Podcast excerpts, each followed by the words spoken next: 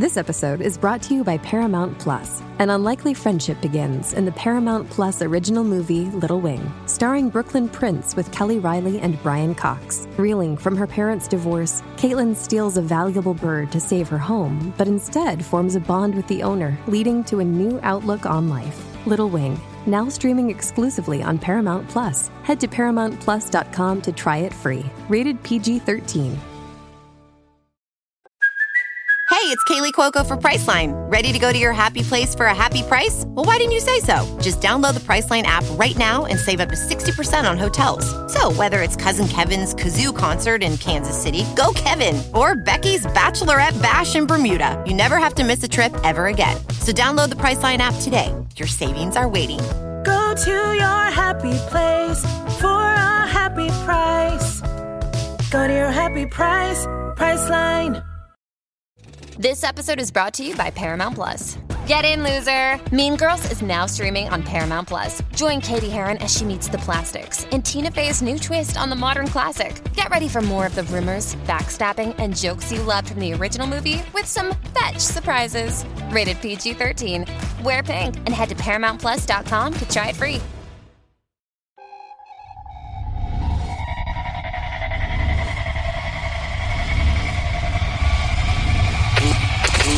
Never Quit. Team Never Quit. Team Never Quit Radio.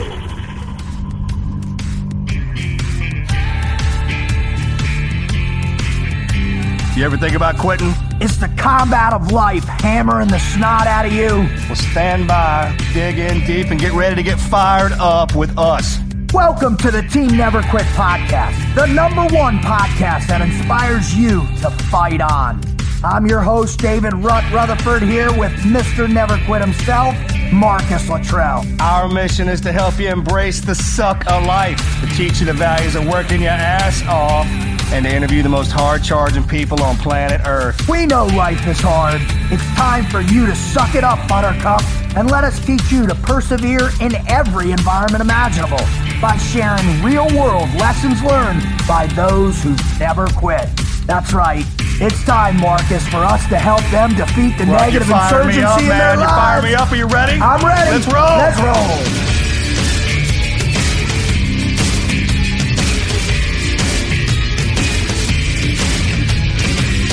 Do you know what gets me fired up every single morning, Marcus? Do you know what gets me fired up every single afternoon? Of all the different things, of all the different concepts, ideas, materials, pharmaceuticals, anything out there, what do you think gets me fired up on a regular basis? God's blessing that He gave you life. Oh, God bless you. I love. That's why I love you, dude. You know that's the real reason. Did you but set yourself right up for that one? I was gonna me? say- I was gonna looking at make the a wizard, joke like, because of our guest. I know you were. I know. That's why I did it. I appreciate that because that is what gets me fired up every day. Wizard, what'd you think? What were you gonna say? I was busy looking at some interesting statistics on caffeine and coffee. Well, Would that's like. Thank you. one? I well, give us some statistics about coffee, will you? Well, caffeine and caffeine. Let's see. 68 million Americans drink three cups of coffee every single day. Some 30. Weakness. That's weakness. We're going to refine that statistic. 30 million Americans drink five or more cups of coffee every single day. And over 21 million Americans drink six or more cups of coffee every day. 54% of Americans over the age of 18 consume caffeine on a regular basis. Marcus, where are you falling in on that scale, bud? Because I don't ever see you come to the into the studio with a cup of big old fat cup of coffee. Yeah, I, I rotate it, I, and I didn't drink it in college or in, in the Navy. You kidding me? I know, it's You didn't drink coffee. In, I got a Mm. great coffee story in the Navy. Ready? So there I am in 18 Delta, right? And we're at we're at Fort Bragg, and we do our first in the field exercise for I don't know. We weren't even out there that long, and and uh, we go out there and you know we're just novices on how to how to make a morning meal use your you know we didn't know what the ranger cookbook like we didn't know squat. All we knew is laguna and ha- eating that crap right? And so we go out there and this native american uh, ranger comes out and we I just like cool dude, really cool.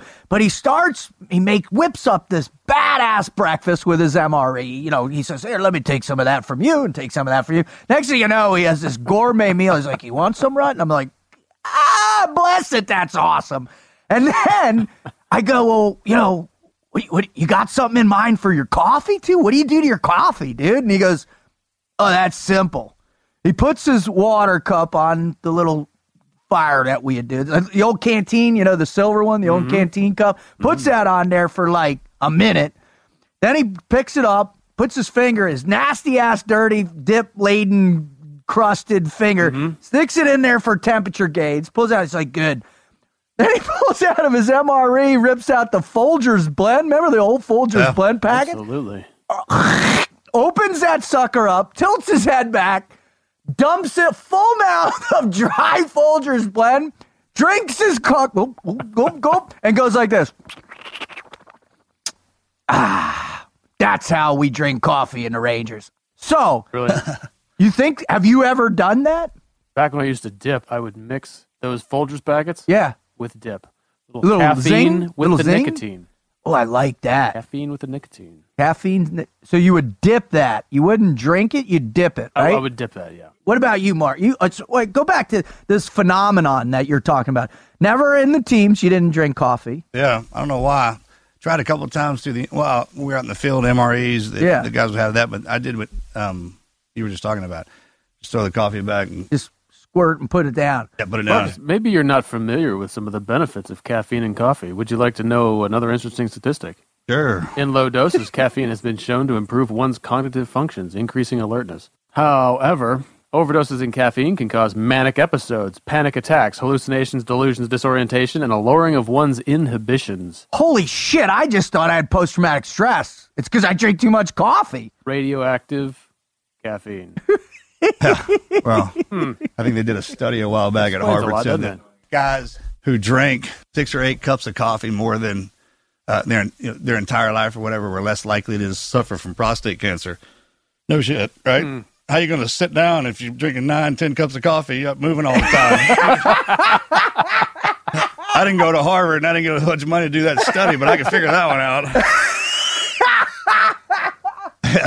Did you know that, that over 350 million gallons of energy drinks are sold every year? A lot. And how much caffeine is fatal? Anybody know? Anybody know? Do, Yeah. do, do, Yeah. do, It's like uh, 400 milligrams. do, do. Huh, nice, Dave. Actually, actually, five grams. Yeah. Yeah. It, it puts you down in the dirt, dead. That's why all those crazy kids out there that are slamming those energy drinks before they go out and party are dying because they're they don't get that. You- Well, they- actually know what of all, you don't need that energy. You don't need to be drinking cups of coffee at that age, anyways. Right? Right. till You get, would think. till you get into college and you're having to go without sleep. That's Yeah. you- you- your body has so much energy at, at that capacity, anyways. You need to stay up for. That's why we go through training at a young Amen. age, right? And, um, you drink the coffee, to, the coffee to kind of give you the you think is a cognitive function, but we know the more tired you get, that doesn't matter. And you're just a wide awake drunk or or a wide awake uh, totally. intoxicated on caffeine.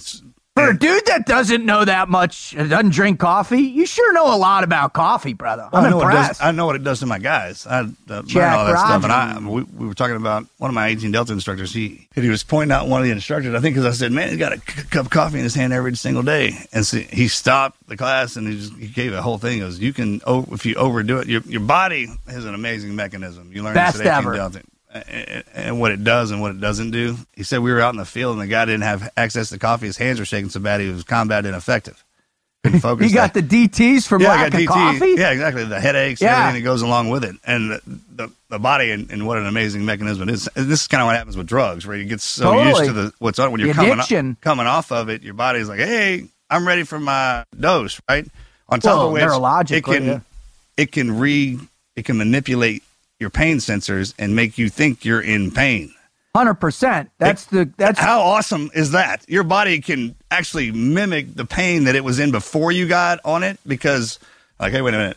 I want my pills. Before I was taking these pills, I was in this pain, and this is what gave me the pills. So I'll just go ahead and tell the body. That this is what's happened. Yeah. That's that neuroplasticity of addiction. Exactly, man. It's, It's great. like, I- I- Dopamine, yeah. all that. Oh, it's awesome. It has a body. The body can literally make you do something. Well, when you start breaking down the Hmm. the, the neuropathology of, of how dopamine works and how all those addictions work with your brain, it's one of the coolest things in the Sure. world. And that's why you see when you really understand that and you see somebody in the throes of addiction, man, you should have some sympathy for them because Right. their brain has been rewired and is producing chemicals in a way that is literally destroying how they think and act and feel. Mm. Yeah, and you can retrain your body when you get Totally. past it, and that's that's kind of that, that cognitive part that you realize that that's what's going on. And the same way with coffee, so you, you can you, know, you drink one cup, it doesn't work, you got to go to two cups, and, and and that's your body saying, all right, well, this is as far as we can take this with this coffee deal. So when you back off of it, and they say, you know, you take a break on it, and when you hit drink it again, it gives you you, you feel that boost coming back up. That's why I rotate my um, energy drinks. Like I'll drink coffee at Exos for what is it, two months Yeah. at the least, and then so it always gives me the kick when I go down there because I'm in physical therapy. So I- I, use all of that, and then when I get back out, it's I'll switch to the, the Spark, or then it's just water. Summertime, just outside working. Right. Use the sun for energy. Well, I'll tell you what, man, what's interesting and what I think is driving this, in fact, I know what's driving this, is Why that are we talking about coffee, Dave? Well, because we got my main man, Evan Hafer from Black Rifle Coffee coming on. And I'll hmm. tell you what, this cat, I got, first off, man, you guys, this is one of my favorite people in the whole world. I love this guy. I met him when I was working for the agency on my first trip over there, and he's phenomenal. He's this wonderful veteranpreneur. He started a couple businesses, and this is the one that's just taken off. He's killing it at Black Rifle Coffee with Matt Best, one of our very first guests we had on. And Marcus, you also know all these. You know Evan from doing the Range 15 movie. Yep. And Evan has one of the funniest scenes in the movie that involves uh, uh, his his private parts and a zombie midget or a small person. But more than that, I love his intelligence and how he approaches things. So why don't you, you know, talk a little bit about you got Evan's background on there for me, bud? Yeah, yeah, What is sure. But um, before we get into the details of Evan's backstory, we need to put out a quick announcement from NHTSA, or the National Highway Transportation Safety Administration. Don't kid yourself. There's no such thing as a good excuse for not buckling up. I'm not going very far. I'm in a rush. I'm too uncomfortable. Sometimes I just forget. If you've used any of these excuses, or others, you're putting yourself at risk of injury or death. In 2017, more than 10,000 people were unbuckled when they were killed in crashes. That's 51% of people killed in motor vehicle crashes that were not wearing seatbelts. No matter what kind of vehicle you drive, wearing your seatbelt is the best defense in a crash.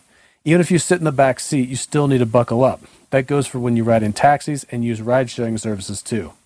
Cops are on the lookout and are writing tickets, so why take the risk? In 2017 alone, seatbelts saved nearly 15,000 lives. So do the smart thing and buckle up every trip, day or night.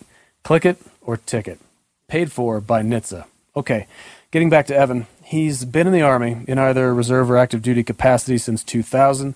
And like you said, he did some work with contracting uh, along the line there. But Black Rifle Coffee is really the biggest you know, veteranpreneurship is going to be the topic of this show, and that's the big, uh, interesting point. We're going to hopefully, depending on what his Never Quit story is, get into some of that with him. But uh, Black Rifle Coffee is completely veteran owned. It's a small batch coffee roasting company. I love this quote here. They want to emancipate fellow conservative Americans from corporate coffee. Where, where was the I other love one? the fact that they, they went after Starbucks and they want to out, out hire veterans uh, from Starbucks, which isn't going to be hard, but yeah. That's right. In, in response to Star, there was some issue. Starbucks had said they want to try to hire ten thousand migrants, and well, Evan took the opportunity to uh, say he'd like to hire ten thousand Veterans. veterans, which a very, which is a very uh, ambitious goal. They You wait they've only see. been around. Watch. Since, I, I'm not. I'm not doubting them, but at that point, I believe that the company was about two years old. They've been growing like gangbusters, um, which gets into they're looking to hopefully open from what it says here three to five hundred franchises worldwide, which would obviously help them fulfill that goal. Um, another quote I think, which is telling here and very interesting. And if you watch their videos, Oh, which they seem to be very interested in the production of their uh, advertisement videos on YouTube because They're they're, quite elaborate and pretty damn funny, actually. pretty damn funny. I piss my pants every time I watch those things, dude. So he says, here, here's a quote We take this just as seriously as the artisans do, but we're not taking ourselves that seriously. You're not going to walk into our place and see a guy who looks like he should be working on a bicycle in 1846. Yeah, yeah. You, look, watch it. Hell, They'll have a huge coffee conglomerate. The empire can raise a CIA coffee conglomerate. It's actually what is it? It's a it's a tough man's coffee house, right? Is that what you're talking about? Totally. Like a, like a, uh, it's a, Totally. di- a coffee dive bar. so for, all the truckers and you know, anybody doesn't want to Totally. get First go- responders, cops, right? firefighters, man. Yeah, you want to go to the coffee house? Yeah, hell yeah. Last time I was in there, I got a tooth knocked out. Be the first coffee house in history where you go in and you can get in a fight. There's pool tables in there. Oh, God bless it. They're not going to call it a coffee house. They're going to call it a coffee bar, Yeah, right? coffee bar, right. For sure. And I bet eventually, I bet, I, you guarantee, I bet eventually you'll buy booze and coffee at the Yeah, same well, place. Coffee in the morning, the, all those old coffee pictures. Here's your nice. How many cup of the- hilarious. Have a nice cup of shut the fuck up. Oh, you had to bring that out. That was like my go-to, man, in the teams. Oh, ah, and my ah. chief would say that to me mm. like every day, dude. Rutherford, you have a cup of shut the, you know. That's I- that's our Steve Daddy's generation. I Totally. heard that all, All the time. man. The Anytime I, open, anytime I open my mouth, here, Yeah, you're a cop. Yeah. Then shut the. Just slide.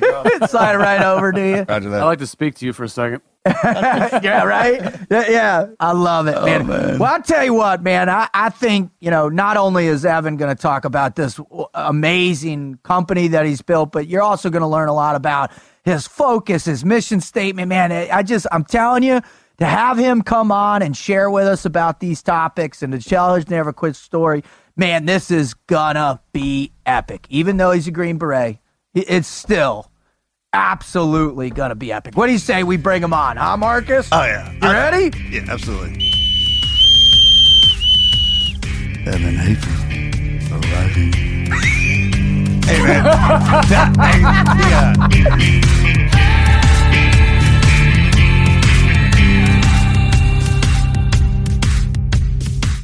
Marcus, do you know how long I have been waiting to bring this cat on? Since the first interview, since the first time we started thinking about doing this show, I was like, I gotta get him on because you know why? Well, you can't Because- ask me the question and answer it. That's Yeah, true. right. I, You know often he does that? A lot. It's frequent. but, but, my battery's not I'm rolling glad yet. you I called him out it. on it finally. I'm telling you, it's been a long time because I actually brought on on my old show, which was awesome. But he had to come Why on. bringing up old shit? Is it is it unload on rut day? Did I miss that fucking memo or what's going on? But I know it happens, but usually not this early in the show. We've So- been up a while. We've been going. Remember, we had, it was a great morning. It was a great morning. All right, so let me just, I'm not going to ask a question. I'm just going to tell you why I'm fired up because my first gig with the agency, my first time, I land in Kabul, right? I get off the plane, middle of the night. I walk in, and there's Evan smiling, middle of the night. And he looks at me, he goes, Welcome to shithole, right? Next thing you know, we sat down. He gave us this imbri for like an hour where I was cracking up, rolling. We lived with him for five days before me and my buddy Todd went out to where we went to. And bro, it was the funniest five days of my life. I was like, you know what? This ain't going to be so bad. But what I love most about him is that he had a plan. Evan is the man with the plan, dude. It's always good to have one guy like that around. Right? Right? When the rest of us are dropping the ball constantly, we got no idea what's happening. We just want to go big, right? There's always got to be someone. I still this day tell people, I'm like, hey, if you walk into a room full of chaos, I, I'm not the voice of reason. Talking about, we do have those guys, but then we have the ones that Not aren't those guys. Right, So, exactly. let's. What do you think? I oh, we gotta get them on. Let's bring them on, ladies and gentlemen, boys and girls, children of all ages. Mr. Evan Hafer, what's up, brother? Man, I can't uh, I can't thank you enough for that intro. Fuck, dude, that's like I'm more fired up now than I was before we got to this interview. Like you, are you, you? It's like you're a motivational speaker. You should do that for a living. Dude, that's a good should idea, look into bro. that. Try that for a living. Like you just made me motivated about myself in a way that I've never been able to do in 42 years on this planet. Tingling in all kinds of special places. Uh, uh, I don't know. I know that I'm like I need to do something. I got to do something. You're Yeah, gonna hold on, I be gotta do productive something. today. All right. the best part about it, it, it is the way you gotta. I mean, just truly appreciate and love the lives that we've been blessed with because we're at that point to where he goes. So we had this gig with the agency, right? And that was dropped in. But the way it flew off the microphone, most of the time that's all right, I did this job with that. but the way, the way, the way we carry ourselves in, in, in, that kind of light and the way how it's, it's like a good time. Dude, It's- I it's threw not- that shit out a long time Yeah, ago, it's bro. I, doesn't suck. I ain't It's doing that, man. No way. No way. Well, brother, how are you? How you been? What's going on? Uh, no, that's all interview stuff, right, Wizard? We should wait right. for you. All right, all right. Here, here's what we got to do, bro. We got to get warmed up. We got to limber up a little up. bit. We're gonna up, we're gonna get your brain. We're gonna we're gonna stretch out those uh, that neuroplasticity a little bit, and we're gonna do it with the Mad Minute. Now, Right. the Mad Minute, as as we typically used to do it when when we worked for you know the the the, the company, was a little different. But the way we do it, Evan, this has got panache. It's got style, and it's a It's got class. it's got class, all right? Because we're a classy organization over here. All You're a classy fucker. all right, all right. Are you ready, brother? I'm ready, man. All right, Marcus, fire away. Favorite superhero. You know, the funny thing is, I didn't have superheroes when I was a kid. I thought like Superman was kind of weird and kind of like he was wearing tights and a cape and just was like not into it. He does do that. Uh, same thing with Batman. I was like, what, what the, f- what the fuck is wrong with this dude? He fell down a cave and now he's like out beating people up. Like I just couldn't really make the, the, the intellectual like connection between those. Um, so my, my greatest, my superhero was actually like people in my family that I fucking loved, that I really respected. And I, I've kind of always been that guy that, that I've not really been into science fiction or things like that ever. And, uh, my grandpa was he was just a bad motherfucker. He was uh, he uh, he flew B twenty four Liberators in World War II. Wow. He flew a ton of missions, and you know I, I just remember like coming through boxes of like pictures with all his airplanes just shot to shit, and he never talked about the war. He had his Silver Star. It was on his keychain to his Toyota truck. Um, Wow, What a damn good. Um, great idea, right?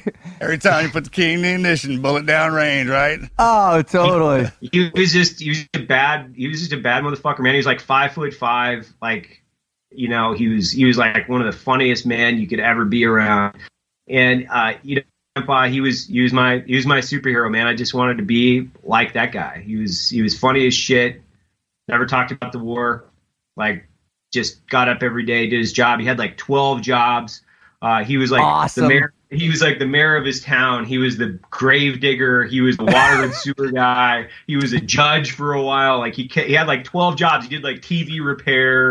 He was a dog.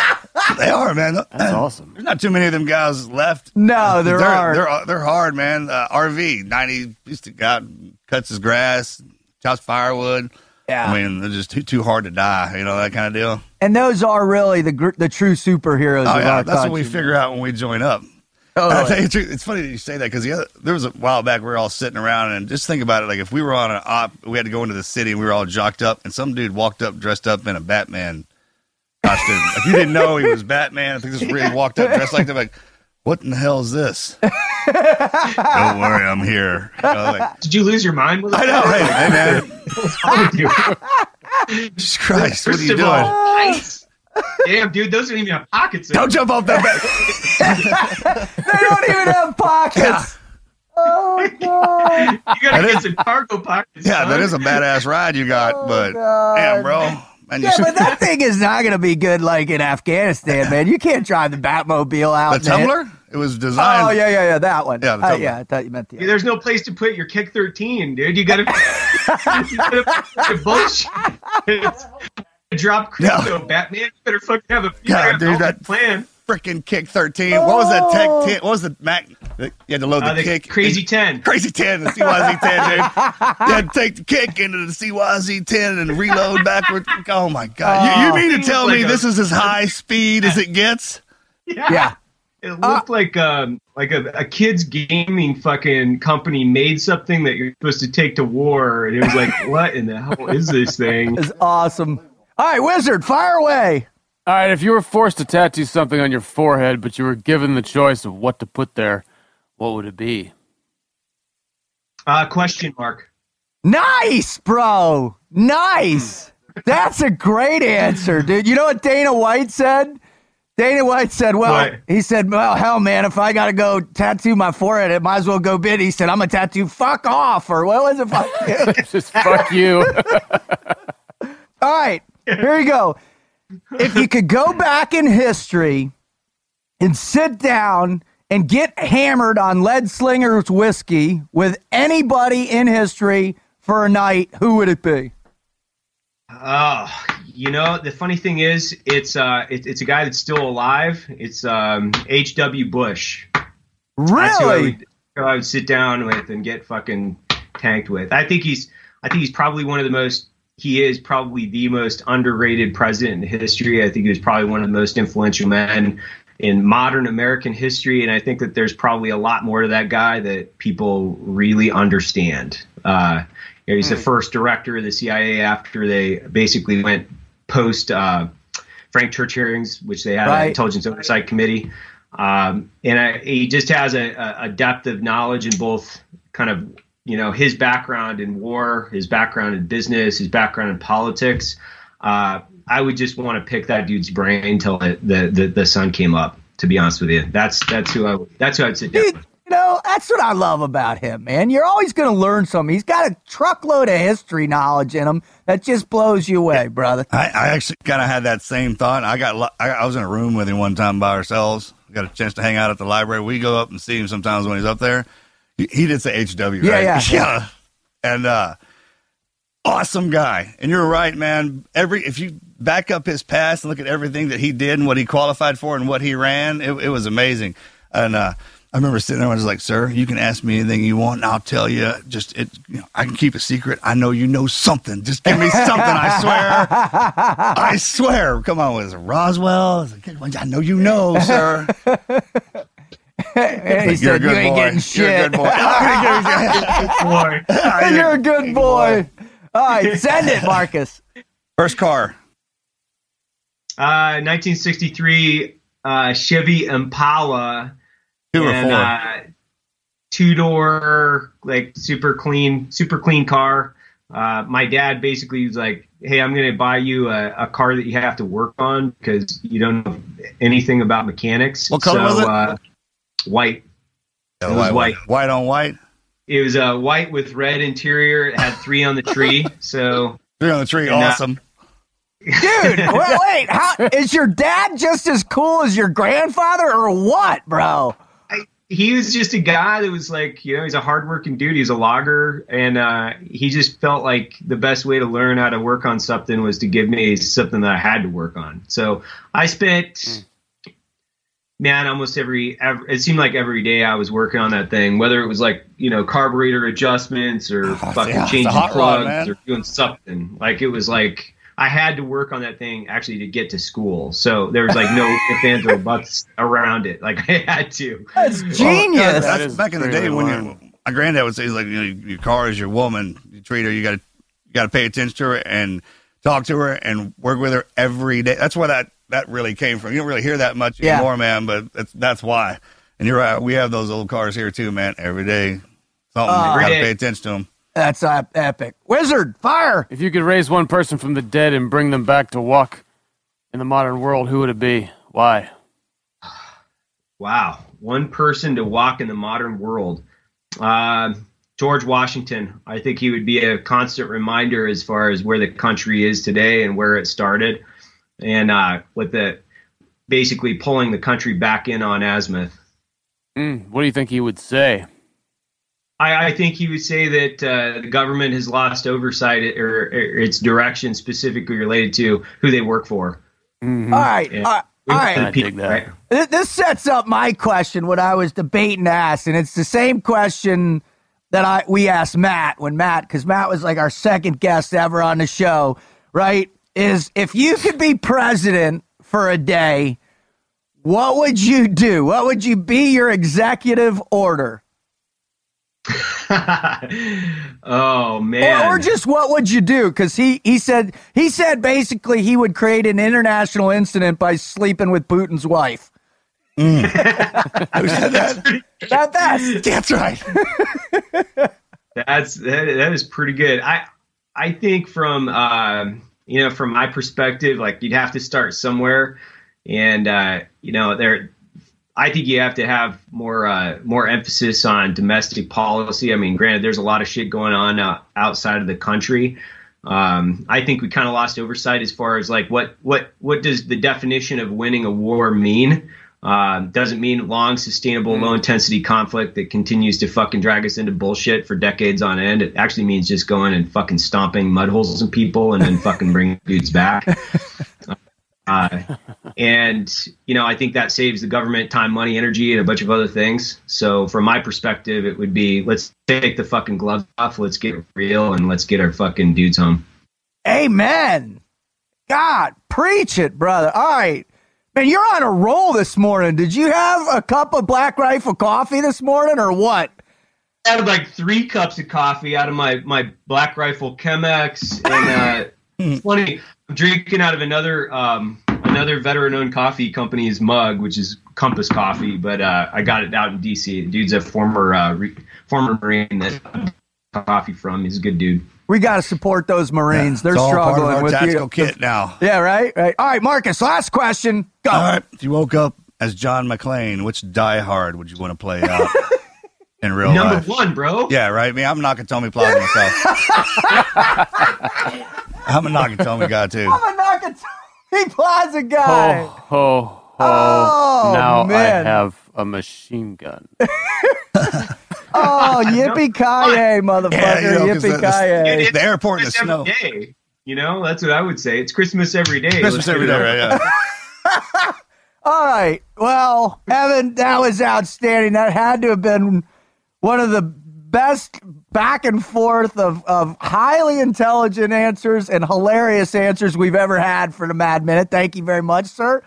But the reason why our our listeners come here is because they're out there.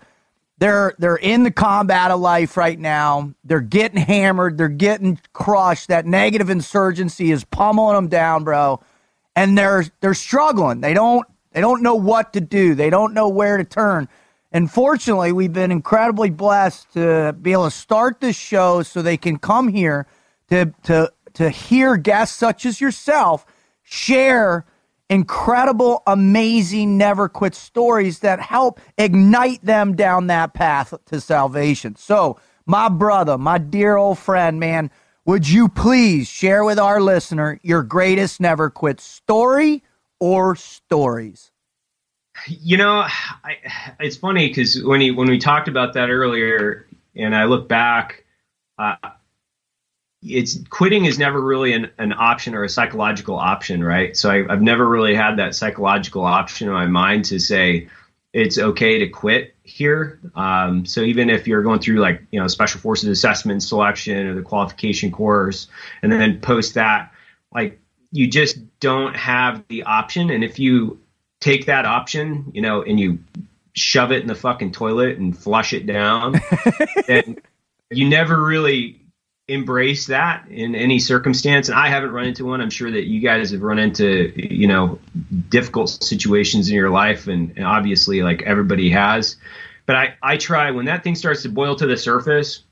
What I've tried really hard to do is just fucking flush it down the toilet. If it starts to come back up, I plunge the toilet and get it back down.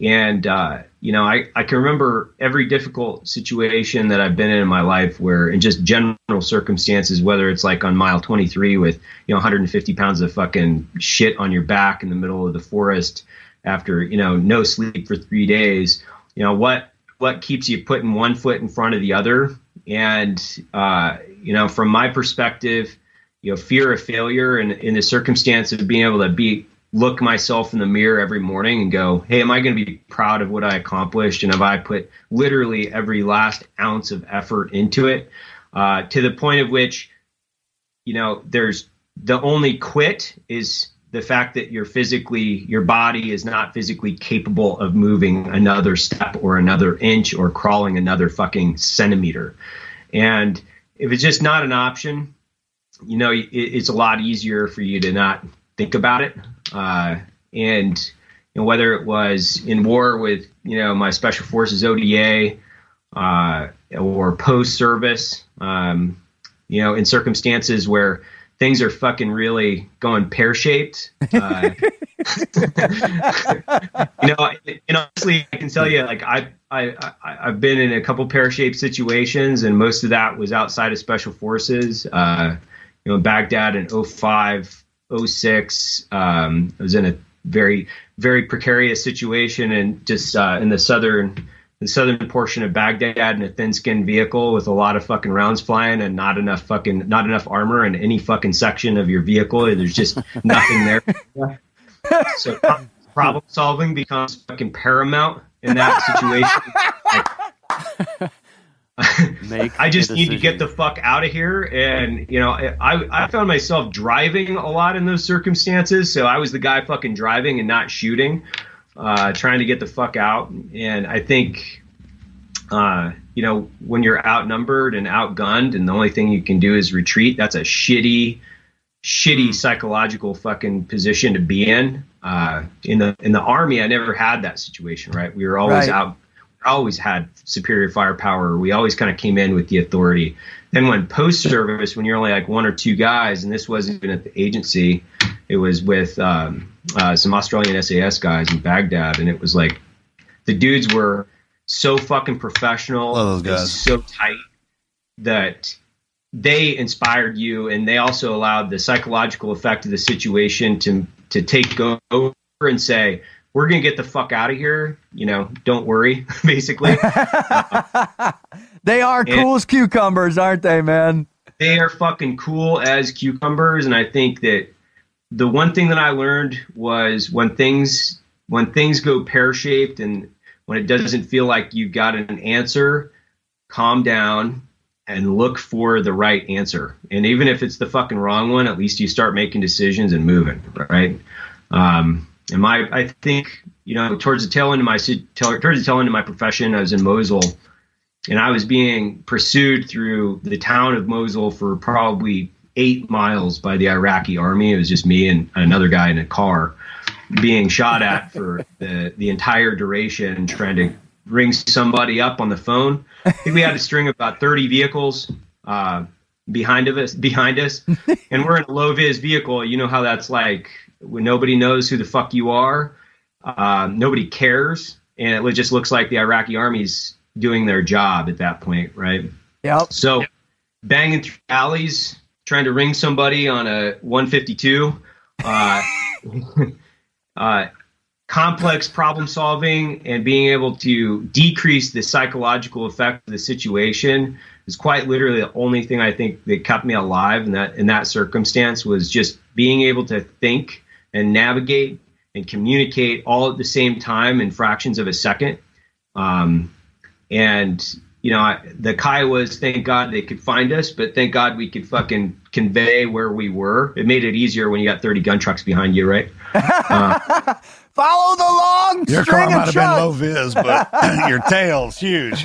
Yeah. My tail's huge, and thank God that Iraqis couldn't shoot uh, very well, and thank God that you know the driver could keep a fucking cool head, and you know there's like just a lot of different moments throughout that situation. I was at Bridge One, basically FUCT'd, you know, like they had us fucking cornered, and and we were pulling into Bridge, basically as the most southern bridge into uh, Mosul before you go into Diamondback, and uh, we knew that if we didn't have we didn't have Kiowa support at that point. Like we were we were a burning fucking fire at basically at that bridge. Kiowas came down, put the skids right on top of the fucking the car, and I pointed at the and we pulled in basically and synced it at the same time, and uh, and I pointed at the fucking Iraqi in front of me. And I just did this, like I'm gonna fucking kill you at this point. And it's amazing how uh, gunships will actually part the waters and and uh, decrease the decrease the stress of that situation. Uh, but and I can say that you know that that that from my pucker factor in the sense of being able to constantly remind myself based on the experiences that I had had at that point that we got to just calm down and we got to think and we got to find the answer. There is an answer here. Like there is a fucking answer, and I kept looking for one. And uh, that's that's quite possibly for me that the never quit is always finding the answer. And when you feel like you don't have the answer, well, keep fucking digging, man, because it's probably there. I love that, dude. And, Uh, and what? Go ahead. No, it makes per- perfect sense, man. I had a chief, and he would always say that too. And we always we always saying, you know, don't run to your death. You Right. actually have a lot more time than than you think. And when something bad happens and it starts to snowball, when you take that step back, take a deep breath, and let it, you want to let it play out a little bit. But my chief would always say, he's like, man, you got how much time we got? Like, got the rest of your life.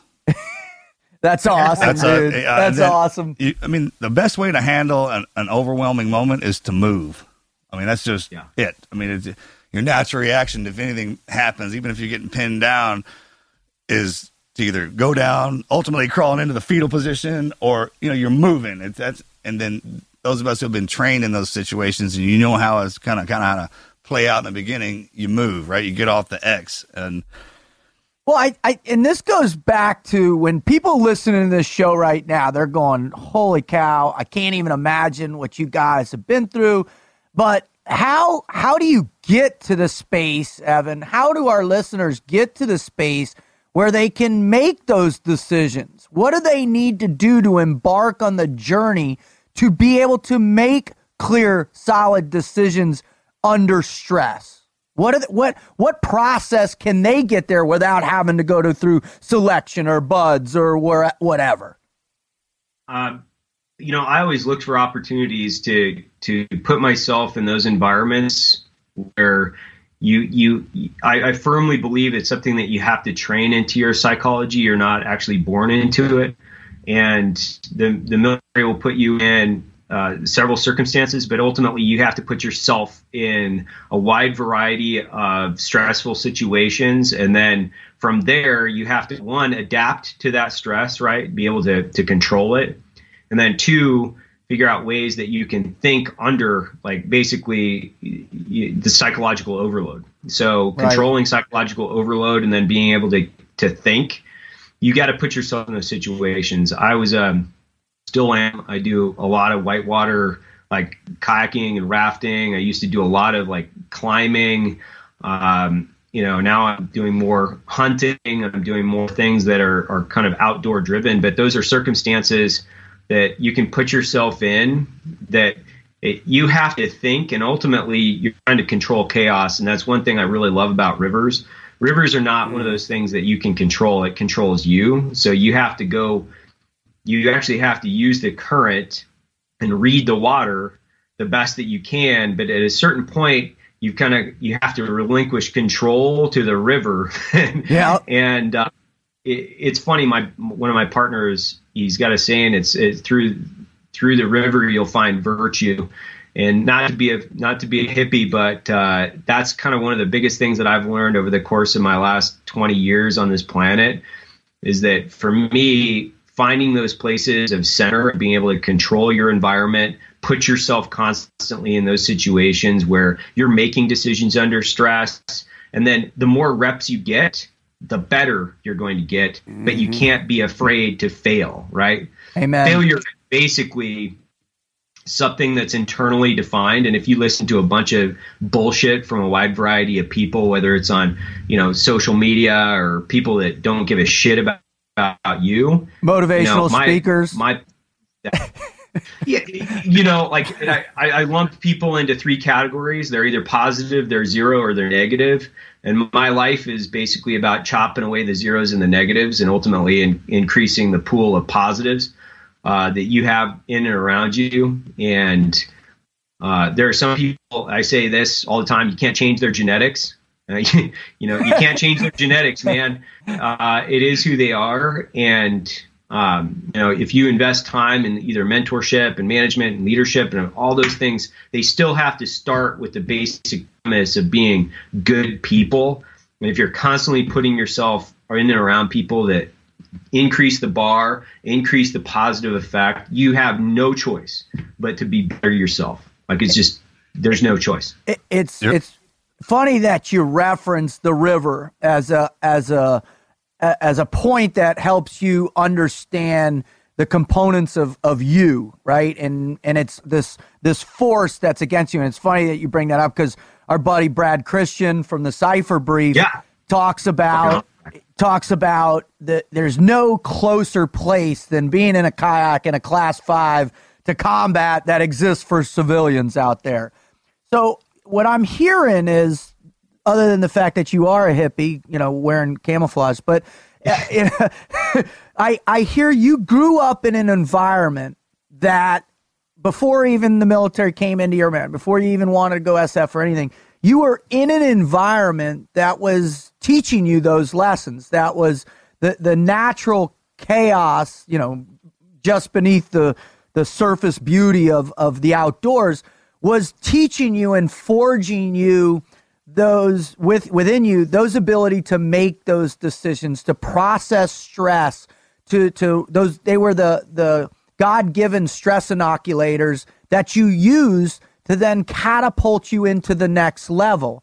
Can you describe a little bit about growing up in that environment and what that was like and then what got you into sf Yeah, it, so I mean, I grew up in a really small mountain town in northern northern Idaho. My dad was a he was a logger, like a no shit like logger, not not a guy that like you know, I mean, like, a no shit logger. Like he'd come home at night, you know, he he had sawdust on his on his Carhartts and you know big waffle stomping boots and a and a lunch pail, and he spent the majority of his adult life earning a living in the woods. So we not only my family not only earned their living in the woods, but we recreated in the in the woods as well. So like it wasn't it's all about life, and our life didn't really it, it didn't really exist without the wilderness. It, it didn't. It it just whether you're hunting, whether you're fishing, whether you're working, whether you're making wood to warm your your house in the wintertime, uh, you had to deal with the elements and you had to either enjoy them, you know, you had to either Yeah. go with them and enjoy them, or you know, there wasn't really an option to like stay home and and, and be a, a homebody kid, right? And my I'm gonna hang out here. yeah yeah I, i'm gonna be on the game boy Hang out here. like my grandpa um he and my my dad my uncles everybody they shot muzzleloaders at what's called black powder rendezvous so you know we'd go out in the woods in the summertime and get together you know with a bunch of friends and family dress up in like buckskins and teepees and you know camping out in teepees living like we were in the 1800s shooting steel out of muzzleloaders going on you know competing against each other. That's cool. Tomahawk throws and knife throws and you know shooting. It was just something so inherent into who i was hmm. that i just needed that part of my my life to always be emphasized specifically with the wilderness. And it's always been something that i've truly loved and it's it's something that i grew up in. My my grandpa would would drop me off like on a ridge line at nine years old or whatever it was and he would say oh, i'm going to drive around uh, to the other side and i want you to just walk from this ridge down that draw and come up the other side. Just keep walking straight you're going to run into a road and i'm going to pick you up on that other side. Well i was flushing deer. And, you know no compass you know and and that's that's the way that we we lived. And uh, so when i when i joined you know sf it was actually only a way at that time you know sf was an image in my mind right? It was like what what do all these guys do i just wanted to spend more time in the woods and at that time that was pre 9-11 and so you know sf guys were just kind of known as like living in the fucking jungla man like that's where they That's what you do. lived out there yeah and you know, I was snake eater, right? It's like I just wanted to live out of a rucksack in the middle of fucking nowhere, uh, doing my thing for the United States government, and uh, you know, nothing else really appealed to me in any context. As far as like I, I wasn't a water guy, I grew up in the mountains, right? So I just wanted to live out of a rucksack, training Indage to overthrow countries. That's what I wanted to do. That's awesome. And so the obviously What's uh, even better is that they have we have a we've created a, a platform for that. Like this, our country and our people have created an outlet for us to do that. I mean, I'm the same way when you're growing up, man. It's kind of like I want to go hanging out in the woods and live there. And when they find me, I'm a different color because I hadn't bathed in months. And I've been tra- that's what they. I mean, green greeny beanies, man. That SF, that's that fid that y'all do. That that that main component is really something. That's why their pipeline's so damn long. I mean, the the 18 deltas all the way from out to the oh, echoes it's doesn't even matter, man. You're you're going out and living in the in wherever purpose versus presence, right? Or set it back. I guess it depends on what time of the year it is, man. But no one other unit does that, and I just thought that was always the sexiest. shit on- Oh, bro! Like I, from the early on when I was a kid, it was SF, man. It was it was Apocalypse Now. Yeah, it was uh, Rambo, dude. Deer Hunter, man. It was Rambo. yeah. I mean, th- badass, man. It, so I can see the appeal when when in the process after you had been in for a while, did this, you know, what were you learning so much about you know this never quit mindset as it began to play out on a bigger level right? As it related to inter interagency workings or different units and this this collective mindset that was spread across whether it was the SAS the agency whatever how relevant it was to be attached to those positive type of people in your life for the long term yeah, it's absolutely paramount. Like, you know, the one thing that I would say is, you know, that being around a bunch of guys from the same unit, the same subculture, the same background, you're not exposed to different services really unless you go and train them as an SF guy and then you're training with them. Um, you know, I, the the guys that I met in special forces, it was like a, a cultural assimilation in the sense of like if you get a good team, um, they wouldn't allow that psychological negativity to even encroach upon the team, right? So you know, team dynamics, uh, making sure that everybody's kind of moving towards the same mission, uh, beating every every obstacle, right? Just there is no there is no such thing as an obstacle. It's a problem that you have to solve, and that was absolutely paramount as far as you know the guys that I respected and truly loved. They were fucking badass dudes that were really smart, and yes that's like you know it's one thing to be just tough, which is I think that's that is that is something that you have to have. But if you're tough and you're you're you're physically tough, psychologically tough, and you're fucking intelligent on top of it, man, the world is your oyster, right? And intelligence comes in like wide variety of things. It could be it's not just doing fucking calculus or something like that. It's being able to work through very complex problems and finding an answer with uh, conventional and unconventional solutions. And that doesn't take a guy with a high IQ. That takes a guy that won't quit to develop that portion of their their body. And uh, you know, I've I've been around plenty of guys that were really smart that couldn't leverage their gray matter. So they were they were really intelligent. They were tough, but they couldn't leverage their gray matter for whatever reason. And a lot of that was complacency and laziness. Yeah. So you know, don't be a lazy bag of shit leverage every piece of the assets that God gave you. And the gray matter is probably the most important muscle you can leverage.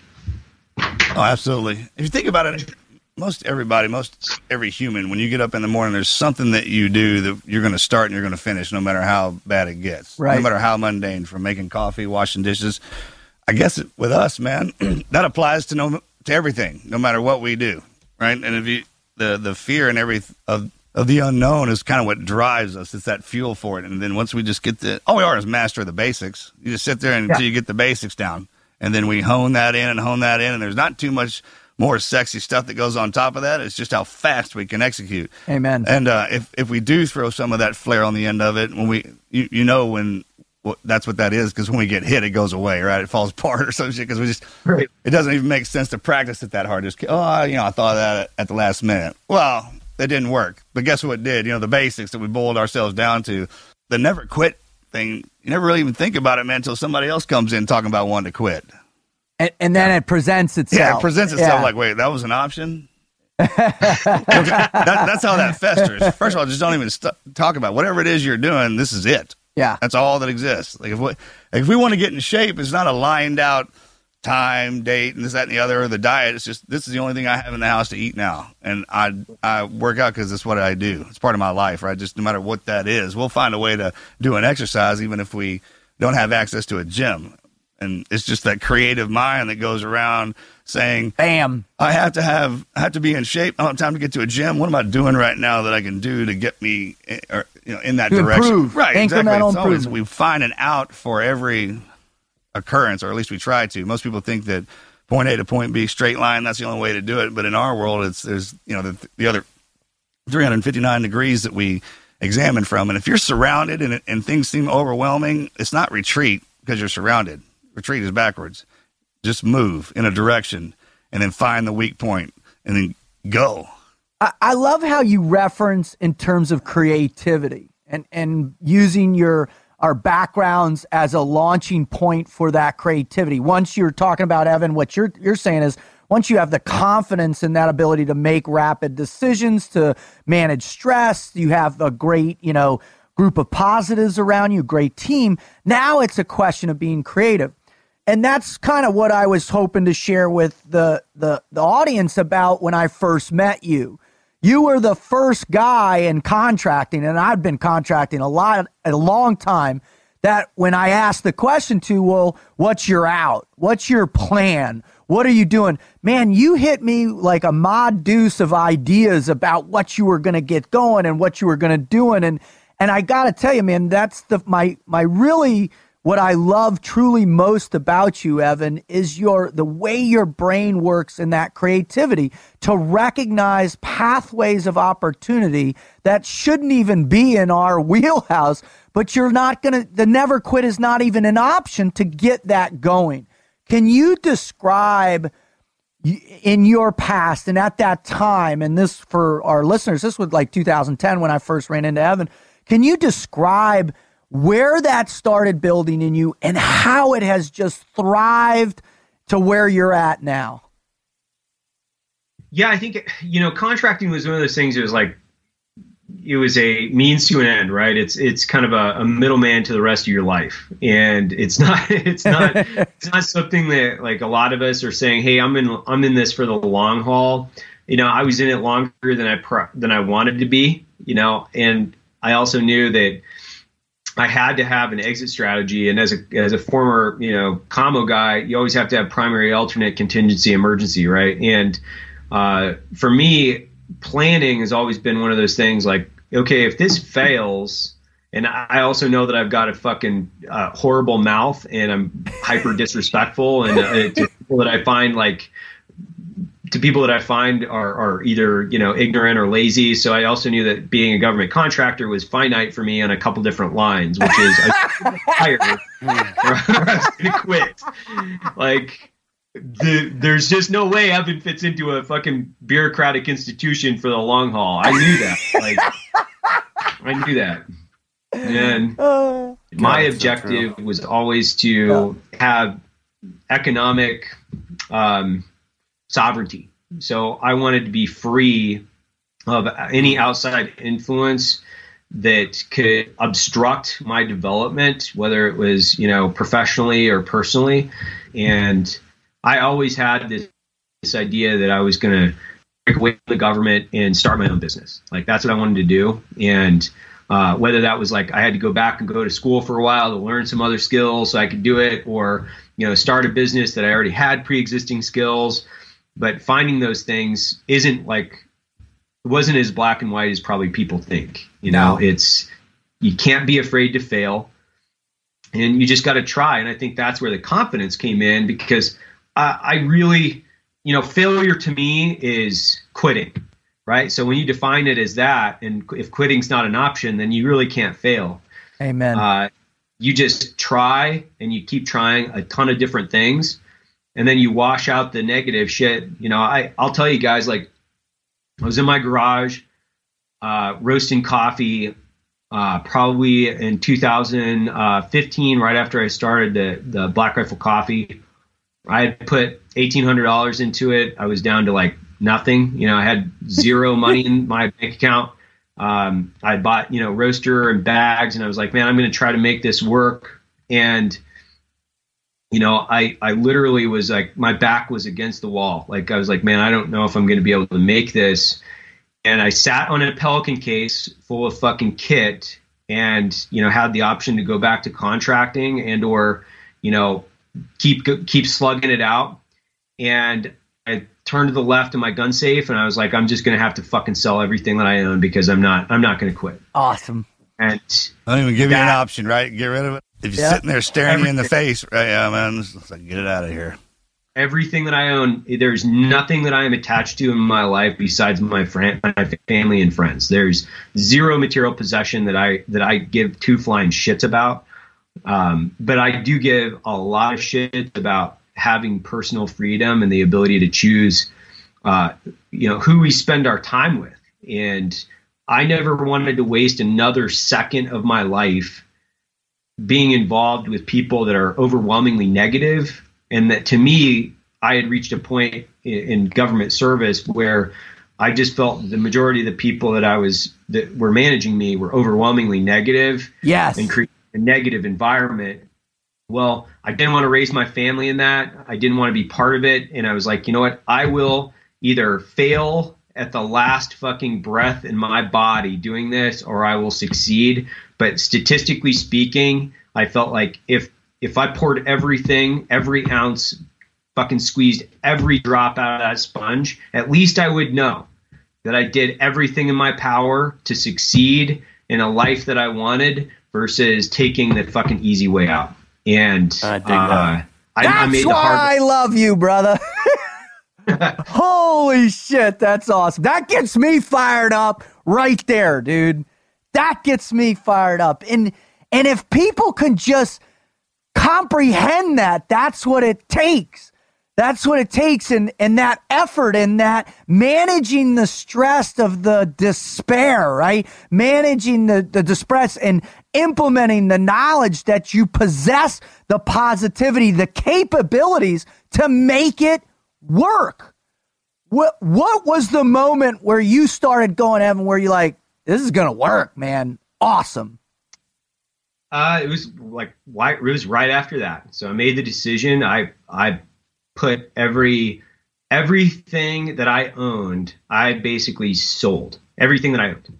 I sold everything that I owned, literally to to everything that I had, and um, and at that point it was like a a, a valve released. It was like the stress came off because it's like at least I did something, and I knew that okay, now now I've got a little bit more capital to feed my family for the next you know six months of my life. Where I was like, okay, six months, I've got some pressure released from me now, and I can just solely focus on making sure that Black Rifle Coffee is going to be a success and not a failure. And ultimately, like right after that, the the, the tides kind of turned. I was doing a, a combination of, of coursework and you know taking on additional training. I was I was doing all my own customer service. I was roasting all my coffee. I was packing all my coffee. I was like packing, roasting, customer service, like like designing bags, anything and everything to do with my business. I did it all, like every I every stitch, and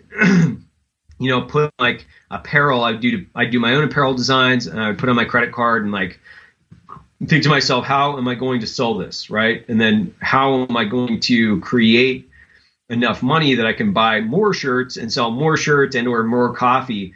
You know, Matt and I were were really friends at that time, and I, you know, I talked to him uh, uh, several times. Black Rifle Coffee was completely, you know, outside of you know Invest. We were just buddies, and we uh, I did their coffee for Article 15 clothing, and you know, Matt and I were talking. It's like, man, I, I think that if we got together and we started coupling some ideas that we had we had had kind of on the table, we could we could do something really good with with this company. and I think it was probably a month or two after that where um, things started to turn around. Like sales really started to increase. I got some breathing room. I knew kind of like, okay, I can do this. Uh, now it's it's it's still it was still excruciatingly painful. You know, I didn't pay myself for two years. Wow. And two years without without an income. Um, you know, I sold everything that I owned. Two years without an income. It was it was a brutal process to move through, but I also knew that I was going to be much better uh, as as a businessman if I could just move through these these performance wickets as a company as an individual. People didn't know that, you know. People like, oh, well, Black Rifle, you know, successful, and he had 20 employees at the time, and I had paid myself back the eighteen hundred dollars. I think at that time with twenty some employees, and I'd made over I think eight million dollars in gross at that time, and I had paid myself back less than twenty thousand dollars in salary or compensation, and I was Wow. putting every penny back into the business and hiring and training and just doing anything and everything that I could do to to make sure that Black Rifle Coffee was going to be a company that would ultimately one create enough good for me and my family and my friends where I could continue to hire the people that I fucking loved and I could create the environment that I wanted to live in versus the one that I I was basically it was chosen for me based on economics, right? Right. But I thought back to all the nasty things that I, I, you know, like the things that I had done in my life, and I was like, things can get much worse. You know, I'm gonna get my, I'm not gonna get my legs blown off doing this. You know, I'm, I'm not gonna, and, and that eh, was a No, reminder. I'm, it's a constant reminder. I'm not going to lose, lose life, limb, or eyesight. The worst that can happen is I'm going to find myself, you know, either carrying a gun for a living, which I knew I wasn't going to do that again, or I was going to be back at a university trying to get some bullshit degree to, you know, qualify for a job that I fucking hated. But I wasn't going to. Hey, Evan, you know what I'd like to really hear is uh, is you distill down into some of the, the key things that you've learned, you know, starting a business, being an entrepreneur. I mean, there's a ton of listeners out there. There's somewhere around 700,000 new businesses started in the United States. So I know that there's listeners that are going to be hearing this that are wondering, well, you know what, I like, I'm in a never quit situation right here with my new business, whatever it happens to be. Can you pull out some key elements? You know, maybe you've brought them from the military, maybe it came from before that. Just things that you've uh, that have helped carry you through and build, you know, Black Rifle into success. Yeah.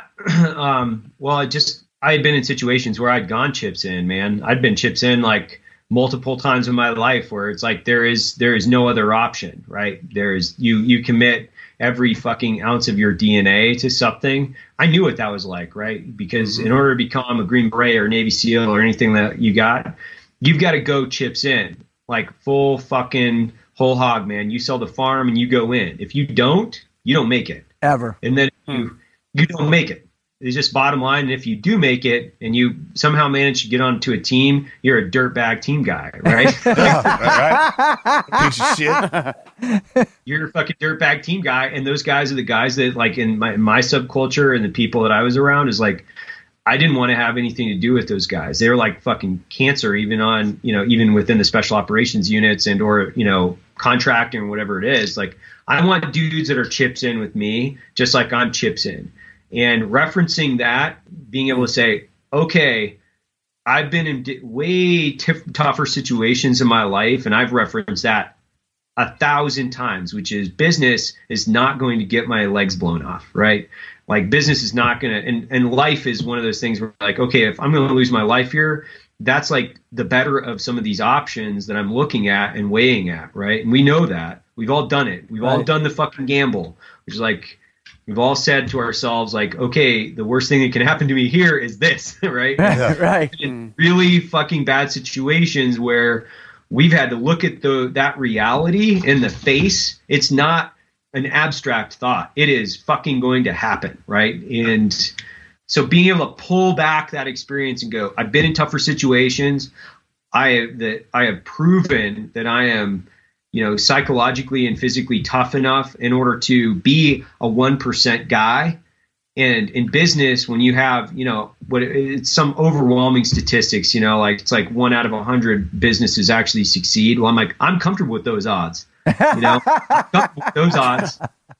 I'm, I'm more than comfortable with those You're not having any never quit moments in your life. you- You're not gaining any ground. You're not No. really Sure. doing anything. It's people want to go out and anticipate all the the money and success. That, that's a byproduct of doing what you love. I mean, it just kind of comes naturally. But if you're not hitting any walls, man, you're not really testing yourself. You want those there. We were talking about this the other night, man. Literally, if you're starting off, plan for that. Be like, all right, I got this, and this is gonna happen. This will be the good part. Where's my bad part? This guy right over here, he's gonna be my negative kind of. I know I'm about to deal with that. It's that constant pressure, and the only way we grow is through pressure, whether it's working out or whatever. Pain. And it, yeah, you know what I mean. That that lets you. The the pain is there's multiple parts of it, but yeah, I mean, and we, pain is is a matter of perception to who's in it. Totally. and to and to answer the second part of that too, uh, Wizard is I had to learn how to basically do what I call time triage, the prioritization of effort and work, which is I knew that I could put the amount of work into it. I knew that I was intellectually capable in order to do it. I knew that I was lacking in experience. So I would start to bucket my time and say, okay, this worked. This didn't work. Okay, I'll just invest more time and energy into the things that work. And I started making lists hmm. early on and then I would assess what impact that activity had on my business, like on a day to day, week to week, month to month. And then I would bucket and push more of my time and effort into the things that were working and less of my time into the things that weren't working. That was probably one of the hmm. single most effective things that I did in two years was people would look at it sometimes like I was crazy, but I would look at guys, I'm building something that might not be a success tomorrow. I need it to be a success next year, but more importantly, I need it to be a success, you know, three years down the road. And in order to do that, you have to look three years. So you're looking, you know, strategically as like when, when you're looking at a business as a chess game. If I move my pawn here and I take this guy's pawn, that might feel good instantly, right? That's a that's like the instant gratification. But I'm also mm-hmm. making myself susceptible to losing my king if I make this move. A lot of guys in business they just start making moves because it feels good and it's instant gratification. They're not mm. thinking about how the big game plays out, and they're not thinking three, four, five moves ahead. I've always thought three years ahead. Like I'm three years ahead now. Wow. In order to do that, you can't waste you cannot waste your time pulling you know all this effort and intellectual capacity and your ability to not quit into bullshit that won't get you to where you want to go. And you got to chop that stuff away like it doesn't matter. I am sociopathic with shit. Like i will fucking chop it away in a heartbeat if it doesn't directly return a positive when i say it doesn't have to be a dollar right because it's just about building something that you want it has to return something in the positive direction to what i'm trying to build three years down the road not tomorrow Yeah, that's, that's great. I mean, that- and people who are listening, are like, well, I don't have the capacity to build something out three years in advance. We just told you how you did it. I mean, you, you, He uh, chips in, all chips in. right, you cut away the white noise, the, the, the bullshit, right? Right. And, and that's just from experience. No Can you say a little bit more about cutting away those things that were not maximally effective of your time? You're talking about time triage. How uh, Yeah. the, the decision making process, how you identified those things that were you had to let it go? Um, a lot of guys get bogged down in what's like the uh, like a biz dev cycle, right? They're like, oh, I want to do, I want to do this, and you know, there's and a lot of guys like us, we've got 20 great ideas, right? We got 20 great ideas. I mean, sometimes we start with like, you know, 20 great ideas, and then you're trying to work on those all 20 ideas instead of going. "Hey, You know what? I'm going to concentrate on this one for a while, see how that works. And when I say that, okay, I had a business called uh, Twist Rate, for instance, and uh, I, I it was a I think it was a great idea. Um, I think that it was poor timing, and timing is a lot in business. It was poor timing. It was a great idea. Uh, it was an audacious goal, but you know I got to a point where I'd been working that company for over a year. It just wasn't gaining any traction. It was just a fucking dogfight every day to try to get anything out of it. It was brutal, and um, I had, you know, even though I'd had so much time and so much money, I mean, I had my own money invested in it, but I had more importantly my time invested in it. Once I came to the conclusion, this is not going to work, uh, it was gone. Like it was, it was a matter of like maybe three days of, you know, me writing out you know lists and priorities and then sketching out the future and then like not being able to see you know past a certain point with the business and understanding like some of the frustrations with I had some business partners that I wasn't necessarily principally in line with I was chopped away. I chopped away a year of my life and and literally hundreds of hours, the thousands of hours at that time. I just chopped it away. And I knew that it wasn't going to get me to where I needed to go. The other piece to that was I was really just not happy doing it. And mm.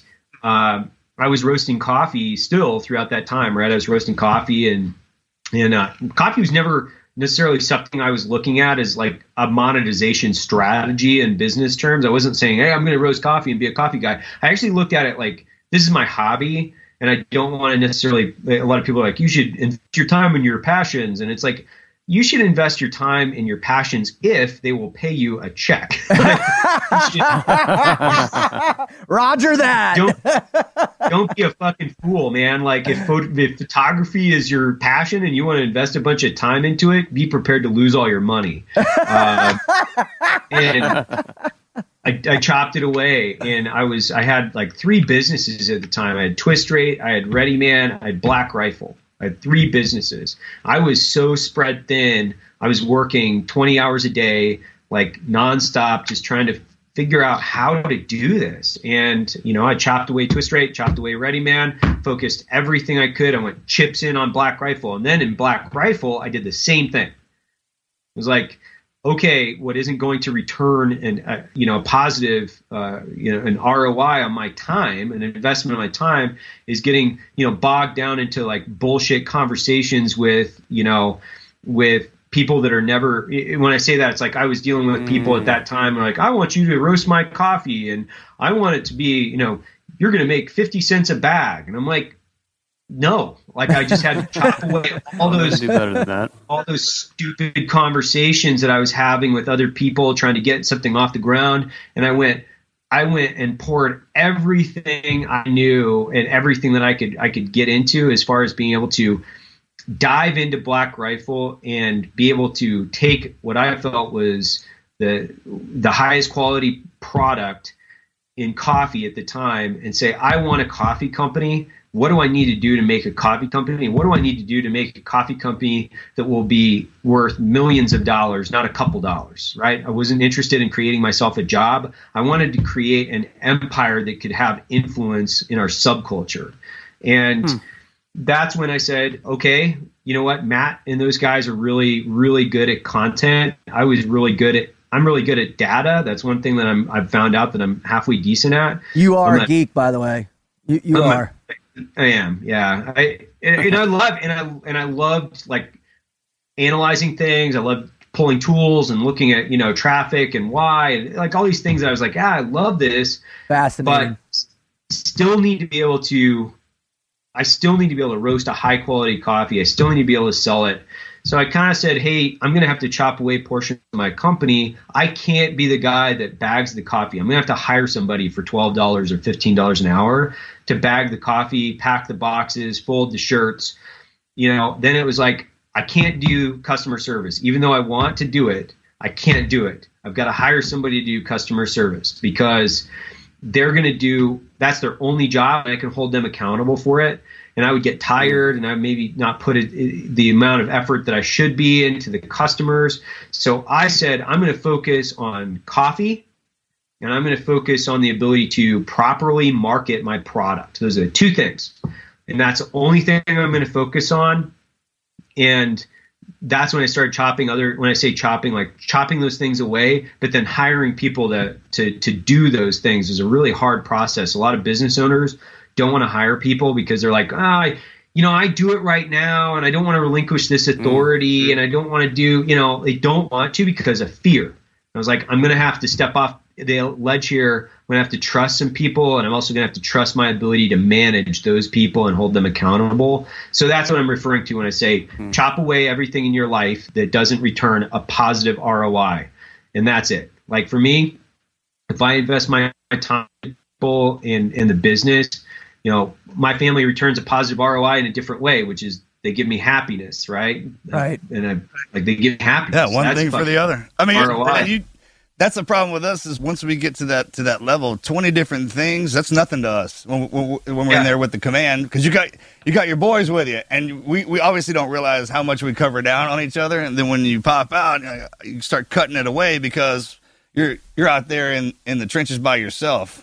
I was thinking about that way. It's like, man, twenty different things. You need twenty different teammates, and I was, you know, you start pulling some of your boys back in to alleviate that stress. They're not. It's not that they're just taken away, man. You they become a part of it, make it stronger.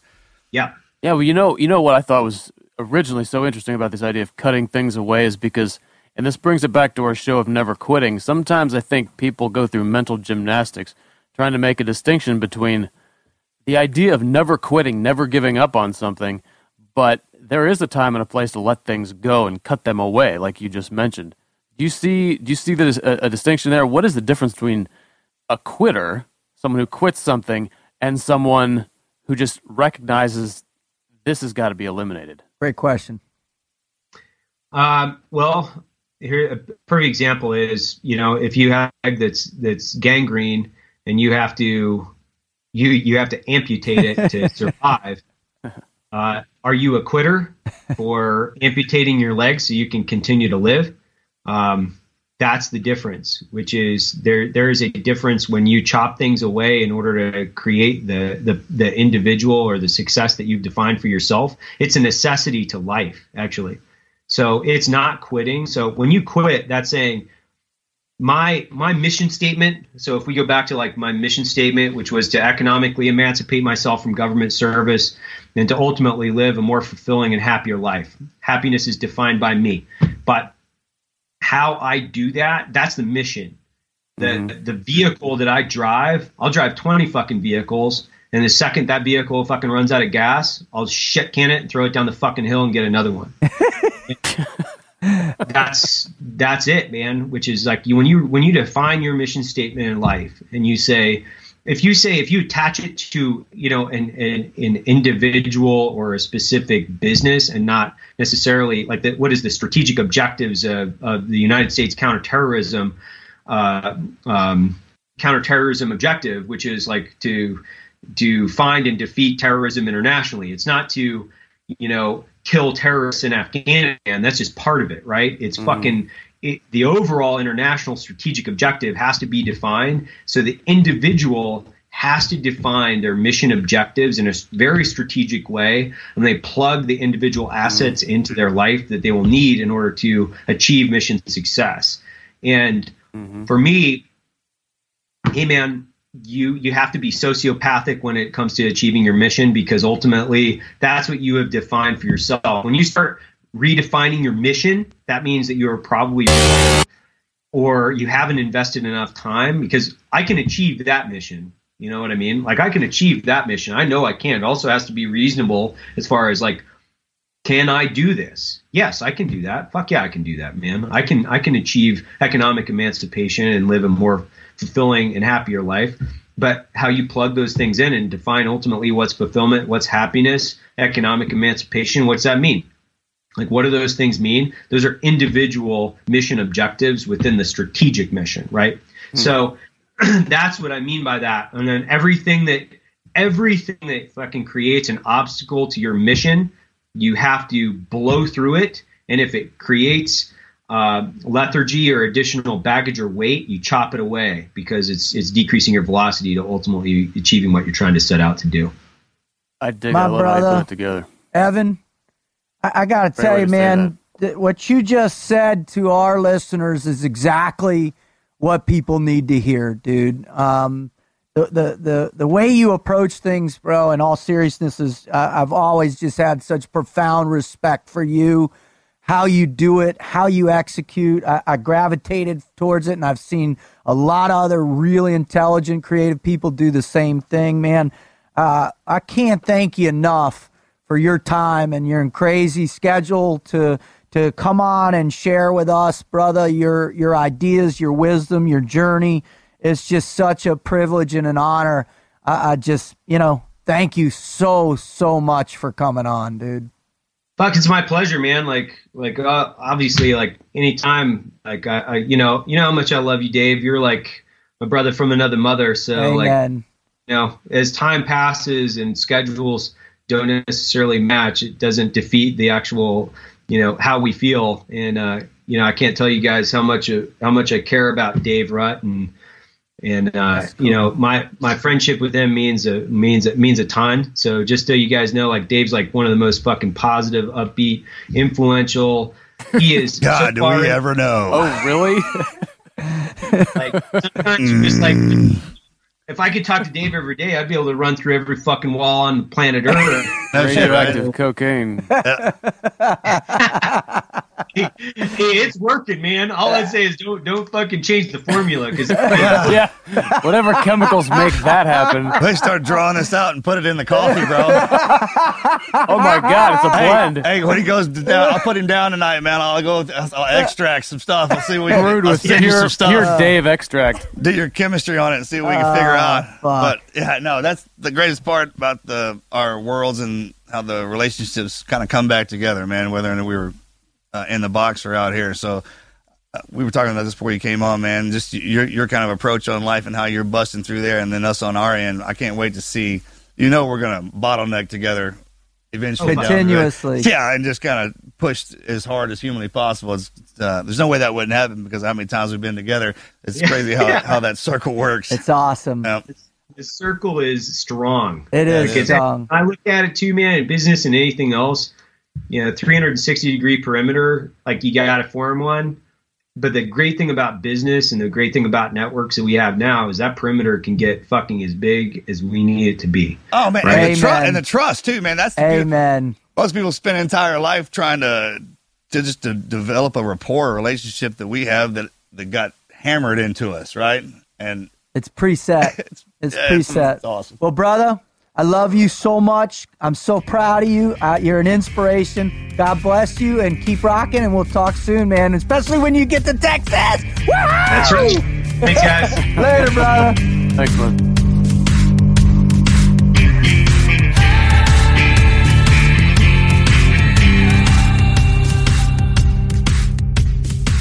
Bro, is my man Evan one smart Sharp, right? MF, dude? No. Dude, seriously. I, I tell you what, I you know Those, those guys- those guys we have in the platoon space, you, you walk in, they're reading a physics book or, or studying to go to medical school. Well, or, or all starting a business. Right. They got like a whole thing going on off the side, right? Or they're managing stocks. That was in my Yeah, first book. right, right, right. It was when I caught the tail end Microsoft of that, was right. blowing up, right? And every, they're like, "Hey, dude, what's your Microsoft stock at?" I'm like, "My Microsoft stock, I, I don't even. My paycheck's gone already." but it was always those cats that were always they had that mindset like Evans. like They on top of being thinking, SF, and you got all this going. Most people spend an entire career in one of them fields. Right. And it's enough. Right. But it was with him, and I swear to within seconds of meeting this dude, you could just see there was something. There was something. There was something. And I bet I you know, he said it on the interview. He guarantee you know, it wasn't coffee. He had no dream, but it was man, he took this hobby, he saw the po- potential, and that's what he mm-hmm. does. I what I really love about Evan is his ability to look at the spectrum of the battlefield, see where those those the, the opportunities are, and then he goes towards those and he does it all in, chips in as he says. Mm. And I think Just that, like an operator, just like one, just like one. just like one. But he does it with that, you know, that clarity of a businessman too. I mean, and it's funny. You could listen to his story all day long and go, well, damn, he didn't get his MBA from Stanford. He didn't go to Harvard. He didn't need any of that shit. All he needed was what, Wizard? Intelligence and motivation to go out and learn what you need to learn and pick it up.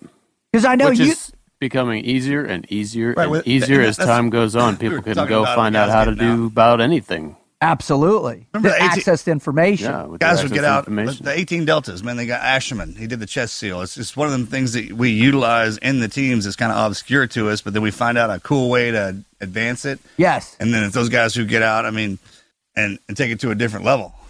Well, we're in the age of veterapreneurs, Right. right? We're we're in an age where you can literally, hmm. Because of guys like Matt and guys like uh, uh, Nick from Ranger Up and and all these these veteran based businesses that have taken these platforms to uh, the next level to make you know, our you know, our backgrounds, our attitudes towards life as a commodity, and to be able to sell it as it's attached to a particular, uh, um, whether it's a T-shirt or it's a coffee or it's a motivational Mm. Stuff idea. we actually do and like to do in the military, right? We like to watch movies. Guys got out and learned how to make movies. Right. Drink coffee, learned how to make. Co- I mean, they're covering down on every little aspect of what makes. How come there's no veteran dip? That's actually a good. That's a good question. right? How come there's no veteran based dip? And you'd call like one Afghan shit flake, right? God, you'd call over there, one, right? Uh, Iraqi stench. You'd call one, right? The Afghan green. How about to be deodorant? Deodorant. No, because nobody's gonna buy it. Afghan. Yeah. but like, Yeah, but you're right. There's there's so many out there. They take whatever market segment it happens to be or product, and then they create kind of a niche by branding it with the military. What was he calling Who it? uses it? Subculture, right? Who- That's what who- yeah, Evan, who Evan uses was it? saying. Was it's a subculture, and they Hey. they combine the two things, and there's quite a few examples of success with that. Right now. Operator coffee. I'm an operator. I drink coffee. I operator coffee. Well, what I love, what I love is with with you know Marcus, with uh, you know, and you you played a major role with this in bringing our mentality with your books to the market with your story. You know, I think there's other people bringing, you know, who've done. That Chris did the same thing and really created this groundswell of understanding that hey, the way we process information, the way we make decisions under stress that's that's translatable into our listeners' lives, right? You can hear mm-hmm. these stories of the people, the guests that we bring on, of our stories, of of our mindset, and you can take these finer points and begin to apply them. That's why I love Wizard the question that you asked about getting rid of stuff and how critical that is. Yeah, the time triage. That was when he said that. He had mentioned that before in an article, and, and I had a read. There was a note here about that to expand on it, and I'm glad he got into it because I thought that was some very practically useful information, which Well, that's anyone in epic. business, you know, It's deep, man. That's can times the one thing we can't take advantage control. of it. For for sure, and I also like the fact when you clarified with the thing of the quitting versus getting rid of the unnecessary. I mean that it's trimming the fat, and I think it really creates this wonderfully positive environment of of learning that failure is a is a positive part of of your growth of learning that uh you know the stressors of of chips all in. I mean i just that concept is so foreign to so many people because the way we learn to compartmentalize our fear and to stay in the ever present comfort zone, that man, when you hear it, it's just inspiring. And people being afraid. This is actually Sir uh, Sir Robert touched on that as started touching on that as well. Is is not We love you, Sir Robert. getting loaded down, encumbered by too many material possessions, financial responsibilities, social responsibilities. The point is, if you are, then that prevents you from going. You're too afraid to go chips in. Whether to it's yeah, absolutely. You're, you're afraid to lose so much of what you have, but then Evan here, you know, talks about how man he doesn't give a shit about Well, that that means it stuff. has. You, yeah. He has he has literally. an order and priority of work and what's important in his life, and he's willing to just shit can the rest of it, and that's it. so he can push forward. Uh, wait, I got to read the quote that he had from the. thing. yeah, read says, this. This is good. Um, obstacles must be blown through, and excess baggage needs to be cut away because it decreases velocity. Focus on the mission objective. That right there is gold. That's true gold of an attitude of the it. never quit mindset. Well, I mean, absolutely. It boils down, man, and what he owns doesn't own him. Most of Right? the stuff we complain about is the existential extra comfort stuff. Because when it comes time to, to uh, when you boil everything down, man, if you're hungry, you ain't complaining about it. You're out hunting. Nice, exactly, and and and I think he was re- he did a great job of showing our listeners what that hunger entails. re- Whether it was coming out of the woods as a kid driving deer for his grandfather, whether it was going through SF selection with uh, you know 100 pounds on his back for 23 hours, whether it was running from Iraqi army uh, in, in in Mosul, or whether it's canning other businesses that aren't working, sticking to something that he's good at, and giving it everything he has to make that come to fruition, man. Is feeding the animal, whatever it is that drives us. That, that Internally, con- right? yeah, exactly. Yeah. man. that's out there. We're we're eating we're eating that up. We're that's feeding the mind and the body the whole time. All those experiences, good and the bad. I love that concept. You're feeding the soul, right? With the with the effort, with the drive, with the the accomplishment of the mission in front of them. And I think, man, he was And that's where he- the feeling of life comes from. Totally. And, and Evan is able to articulate that mission focus just about as better, best as anybody we've had on this show. Listen, mm-hmm. if, if you're a first time listener to this show, man, damn, you just got an awesome dose of, of information that will help you overcome those obstacles and drive forward and, and, and accomplish your mission in the face of adversity, man. I mean, that's who Evan Hafer is, and that's what Black Rifle Coffee is all about. That's their mission. And and listen, if you're if you're coming back for more, you're a repeat offender. Uh, once again, I think you know the three of us, the Wizard, Marcus, and I, have accomplished our mission in life, which is to deliver some co- positive content for you to help you find what you're passionate of, and even go march forth unto the breach in the combat in your life to to understand what it takes to uh, overcome you know adversity to drive on in the face of absolute failure and go chips in man listen if you want to learn more Well said. thank you brother if you want to learn more about black rifle coffee and the team please go to blackriflecoffee.com where you can meet their whole team. You can see videos. They've got great coffee, by the way. They do make great coffee. uh, you, they have killer T-shirts. They have all different types of things they're involved with. You can see all the different partnerships they're involved in. Uh, go to YouTube. I, I this is where so many people out there find uh, Evan and the gang is is through their YouTube videos. They literally, I mean, there's some of the funniest videos really you will ever see online, and Yeah. and they are amazing. They are amazing. But you know what else is amazing, Dave? Being prepared. And I'm going to tell you how Wise Company is going to help you do just that. There is what seems to be a continuous stream of natural disasters in the news hurricanes, tornadoes, floods, wildfires, power outages, freak snowstorms. Well, ask yourself a simple question and be completely honest. If you were without these basic services for a period of time three days, a week, two weeks, maybe more without access to drinking water, food, heat, emergency services would you be reasonably capable of attending to these crucial needs? Could you take care of yourself and your family without electrical power, local supermarket, water utility, or fire and police personnel for security? If not, taking a big step in the right direction is easy with Wise Emergency Food's simple and affordable freeze dried food for emergency preparedness and outdoor use. Give yourself peace of mind knowing you're prepared with plenty of emergency food for a shelf life of 25 years. When you find yourself stuck in an emergency situation, Wise Emergency Food can save the day. All you need are four cups of water, and it doesn't even have to be hot. You dump the contents of the pouch right in the water, you stir, cover, that's it. In 15 minutes, it's ready to go for your family no matter what the situation. You know you're responsible for your family's safety, but who has the time to do the research and planning to truly prepare? Well, now you don't have to, because Wise Company has made being prepared a simple click away. Wise makes it simple to get prepared for whatever comes next. Now, this week, our listeners get a one week grab and go emergency food kit at 50% off at wisefoodstorage.com forward slash TNQP or by calling 855 475 3082. And the shipping is free. This kit includes two easy to carry buckets full of emergency food and one survival backpack loaded up with food and gear. Now, Wise has a 90 day no questions asked return policy, so there's no risk in taking the initiative to get yourself and your family more prepared today. That's wisefoodstorage.com forward slash TNQP and save 50% off a one month grab and go emergency food kit. All right, bud. All right.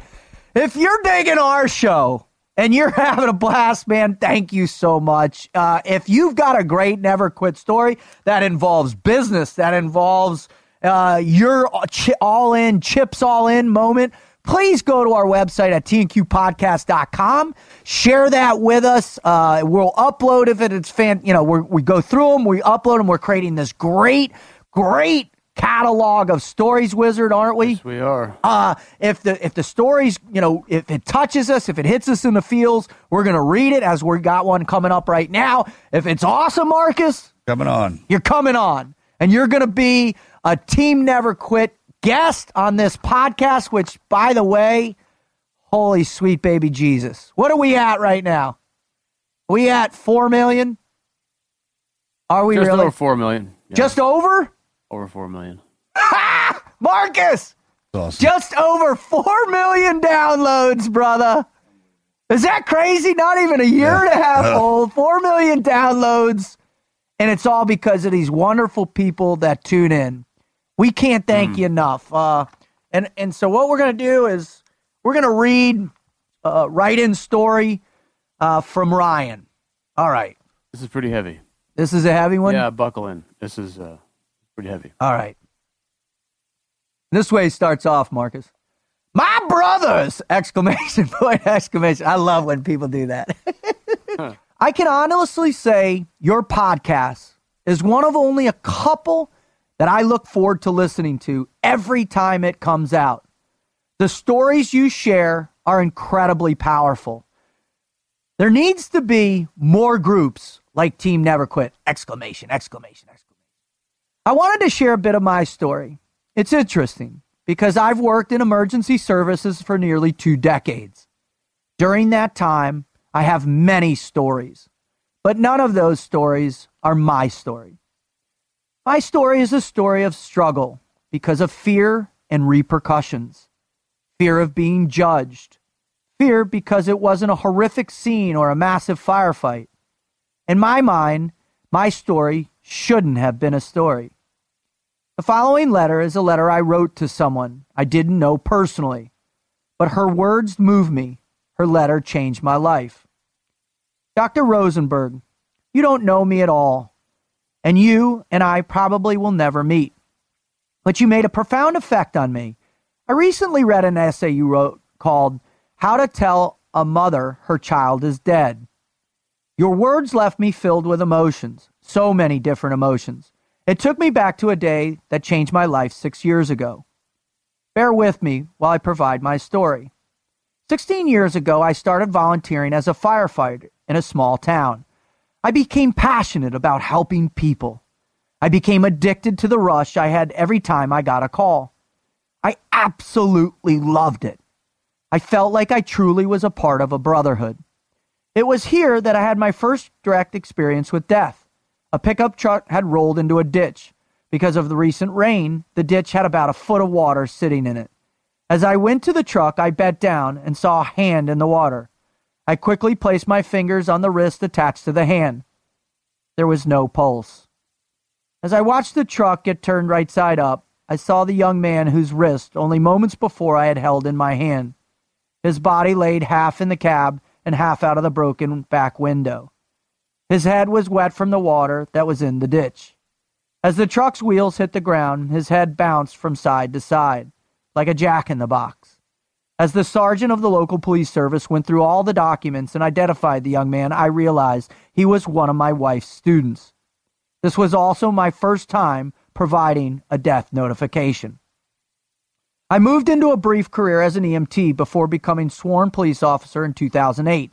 Through the years of all three branches of emergency services, I saw countless other bodies. They all had names and names I've long since forgotten. I've seen burned bodies, dead children, beaten wives. Each one of them I've put some of myself into. Each one was the most important thing to me in that exact moment. Because they all deserve that respect regardless of who they were.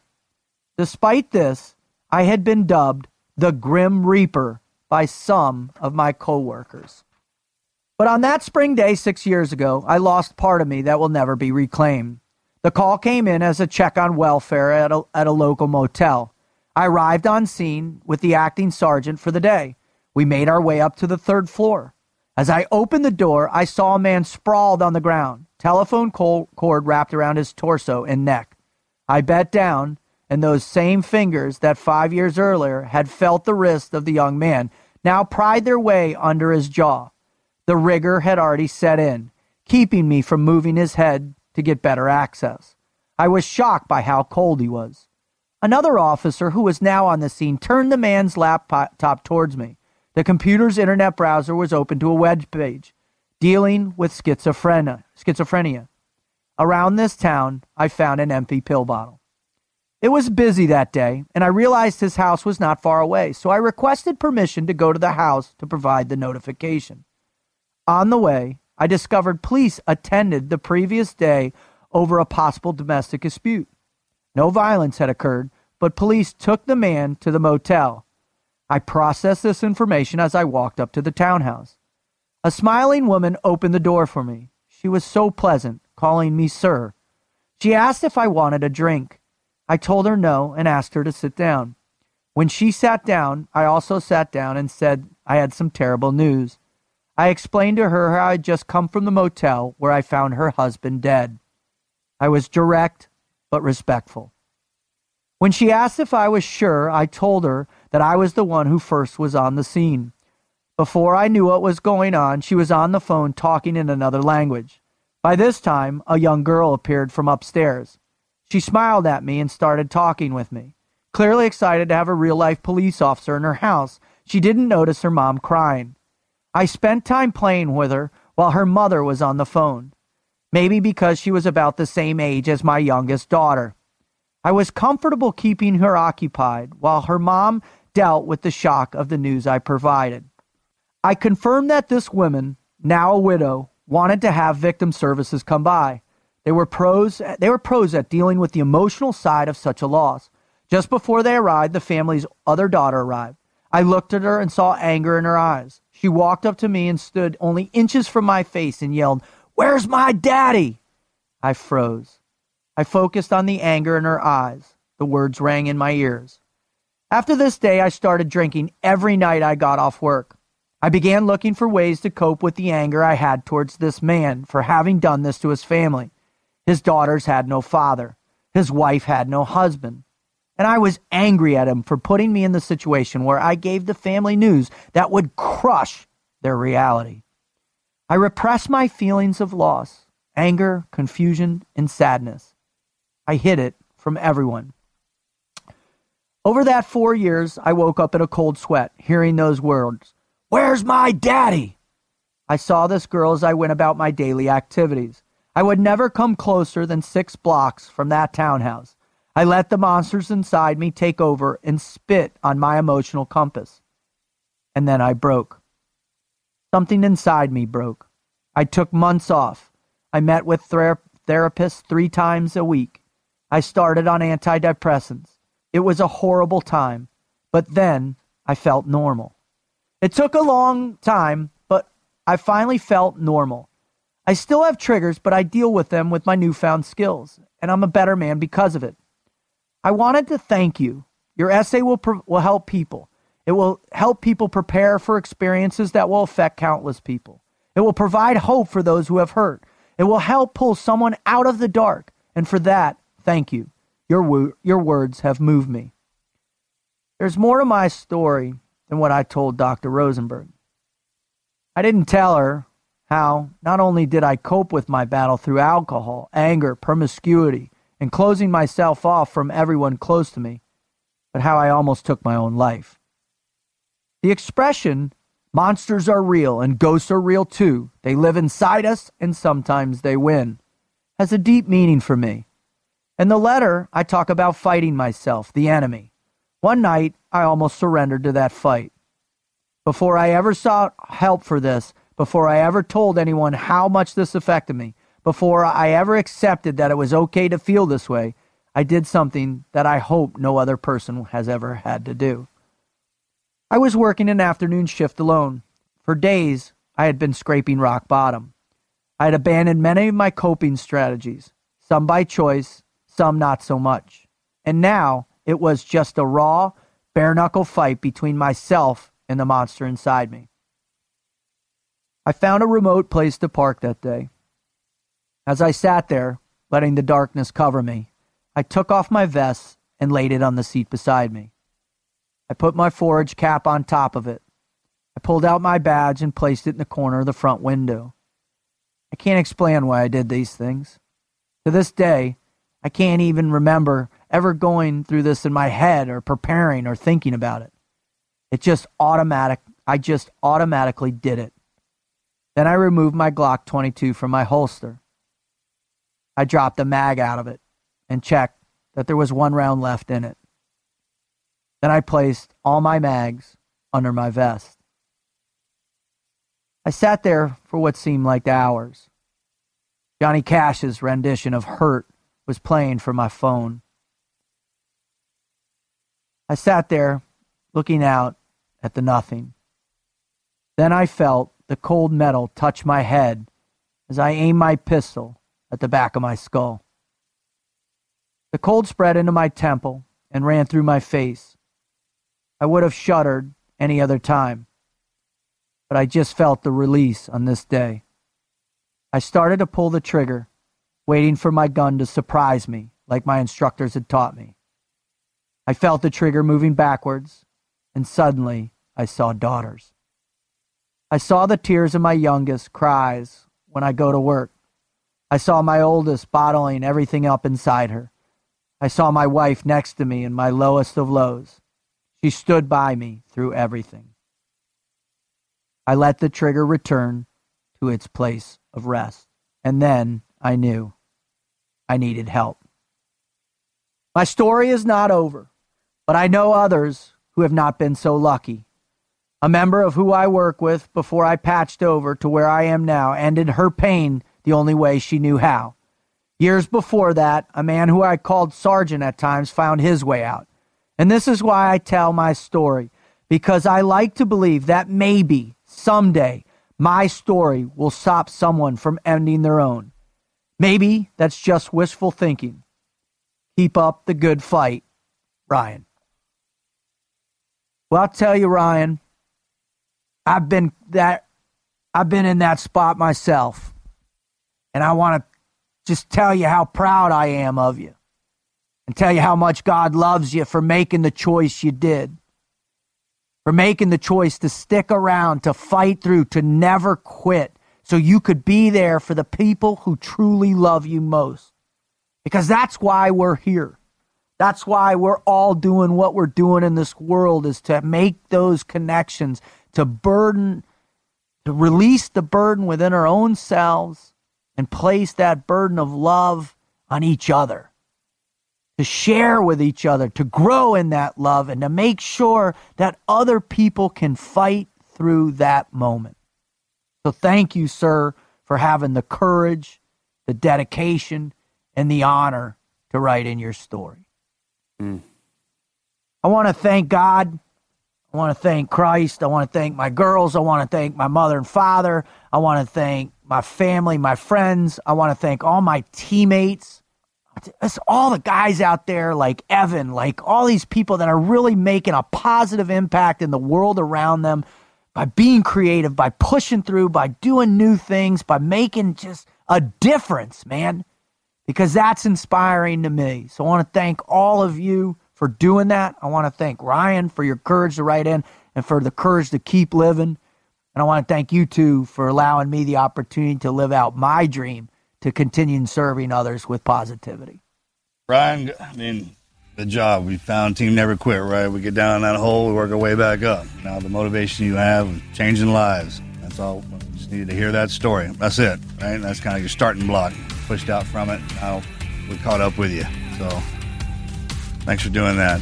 Evan, brother, as always, it's it's an education, man. I, I got to tell you, that's uh, keep charging forward, man. It was an honor to have you on here, and everybody keep bringing us back. Like I said, we, I was talking about four million downloads. That's that's unbelievable. It shocks us every time we come in here and get sit down, doesn't it? So thanks for that, Wizard. Everybody, man. Uh, God bless. I'm out. Out.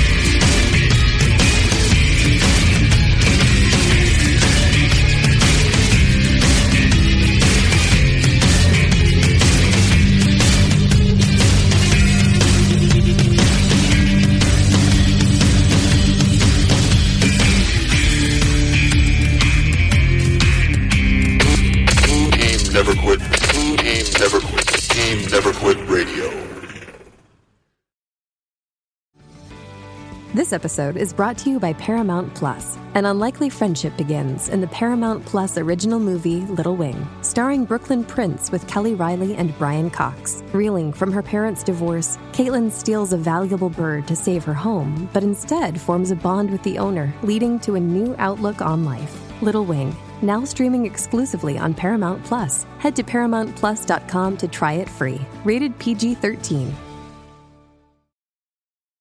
This episode is brought to you by Paramount Plus.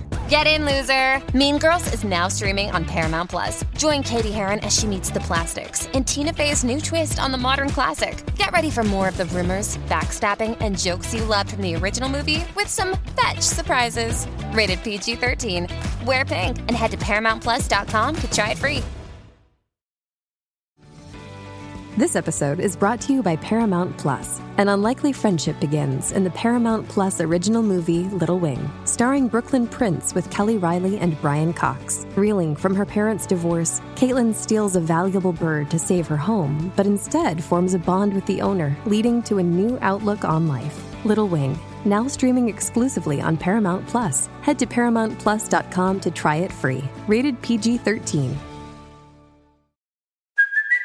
Hey, it's Kaley Cuoco for Priceline. Ready to go to your happy place for a happy price? Well, why didn't you say so? Just download the Priceline app right now and save up to 60% on hotels. So, whether it's Cousin Kevin's Kazoo concert in Kansas City, go Kevin, or Becky's Bachelorette Bash in Bermuda, you never have to miss a trip ever again. So, download the Priceline app today. Your savings are waiting. Go to your happy place for a happy price. Go to your happy price, Priceline. As humans, we're naturally driven by the search for better. But when it comes to hiring, the best way to search for a candidate isn't to search at all. Don't search, match with Indeed. When I was looking to hire someone, it was so slow and overwhelming.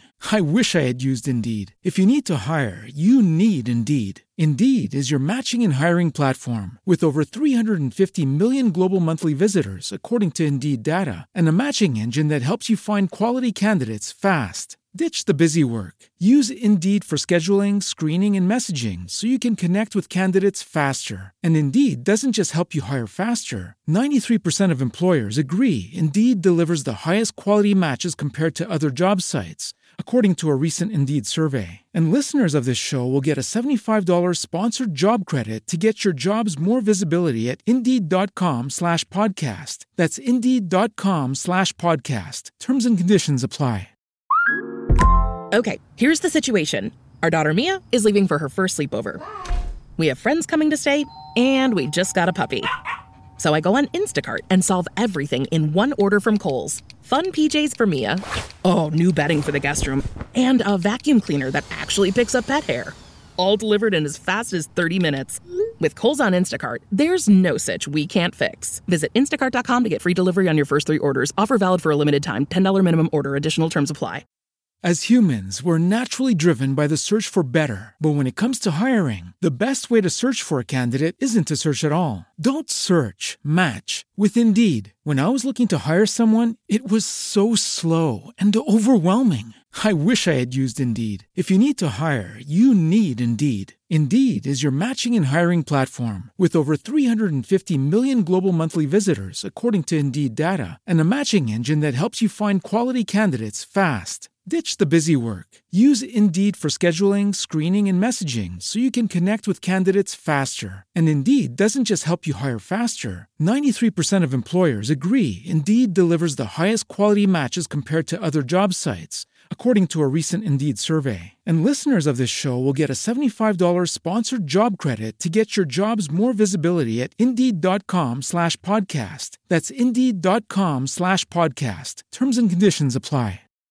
As humans, we're naturally driven by the search for better. But when it comes to hiring, the best way to search for a candidate isn't to search at all. Don't search, match with Indeed. When I was looking to hire someone, it was so slow and overwhelming. I wish I had used Indeed. If you need to hire, you need Indeed. Indeed is your matching and hiring platform with over 350 million global monthly visitors, according to Indeed data, and a matching engine that helps you find quality candidates fast. Ditch the busy work. Use Indeed for scheduling, screening, and messaging so you can connect with candidates faster. And Indeed doesn't just help you hire faster. 93% of employers agree Indeed delivers the highest quality matches compared to other job sites, according to a recent Indeed survey. And listeners of this show will get a $75 sponsored job credit to get your jobs more visibility at Indeed.com slash podcast. That's Indeed.com slash podcast. Terms and conditions apply. As humans, we're naturally driven by the search for better. But when it comes to hiring, the best way to search for a candidate isn't to search at all. Don't search, match with Indeed. When I was looking to hire someone, it was so slow and overwhelming. I wish I had used Indeed. If you need to hire, you need Indeed. Indeed is your matching and hiring platform with over 350 million global monthly visitors, according to Indeed data, and a matching engine that helps you find quality candidates fast. Ditch the busy work. Use Indeed for scheduling, screening, and messaging so you can connect with candidates faster. And Indeed doesn't just help you hire faster. 93% of employers agree Indeed delivers the highest quality matches compared to other job sites, according to a recent Indeed survey. And listeners of this show will get a $75 sponsored job credit to get your jobs more visibility at Indeed.com slash podcast. That's Indeed.com slash podcast. Terms and conditions apply. As humans, we're naturally driven by the search for better. But when it comes to hiring, the best way to search for a candidate isn't to search at all. Don't search, match with Indeed. When I was looking to hire someone, it was so slow and overwhelming. I wish I had used Indeed. If you need to hire, you need Indeed. Indeed is your matching and hiring platform with over 350 million global monthly visitors, according to Indeed data, and a matching engine that helps you find quality candidates fast. Ditch the busy work. Use Indeed for scheduling, screening, and messaging so you can connect with candidates faster. And Indeed doesn't just help you hire faster. 93% of employers agree Indeed delivers the highest quality matches compared to other job sites, according to a recent Indeed survey. And listeners of this show will get a $75 sponsored job credit to get your jobs more visibility at Indeed.com slash podcast. That's Indeed.com slash podcast. Terms and conditions apply.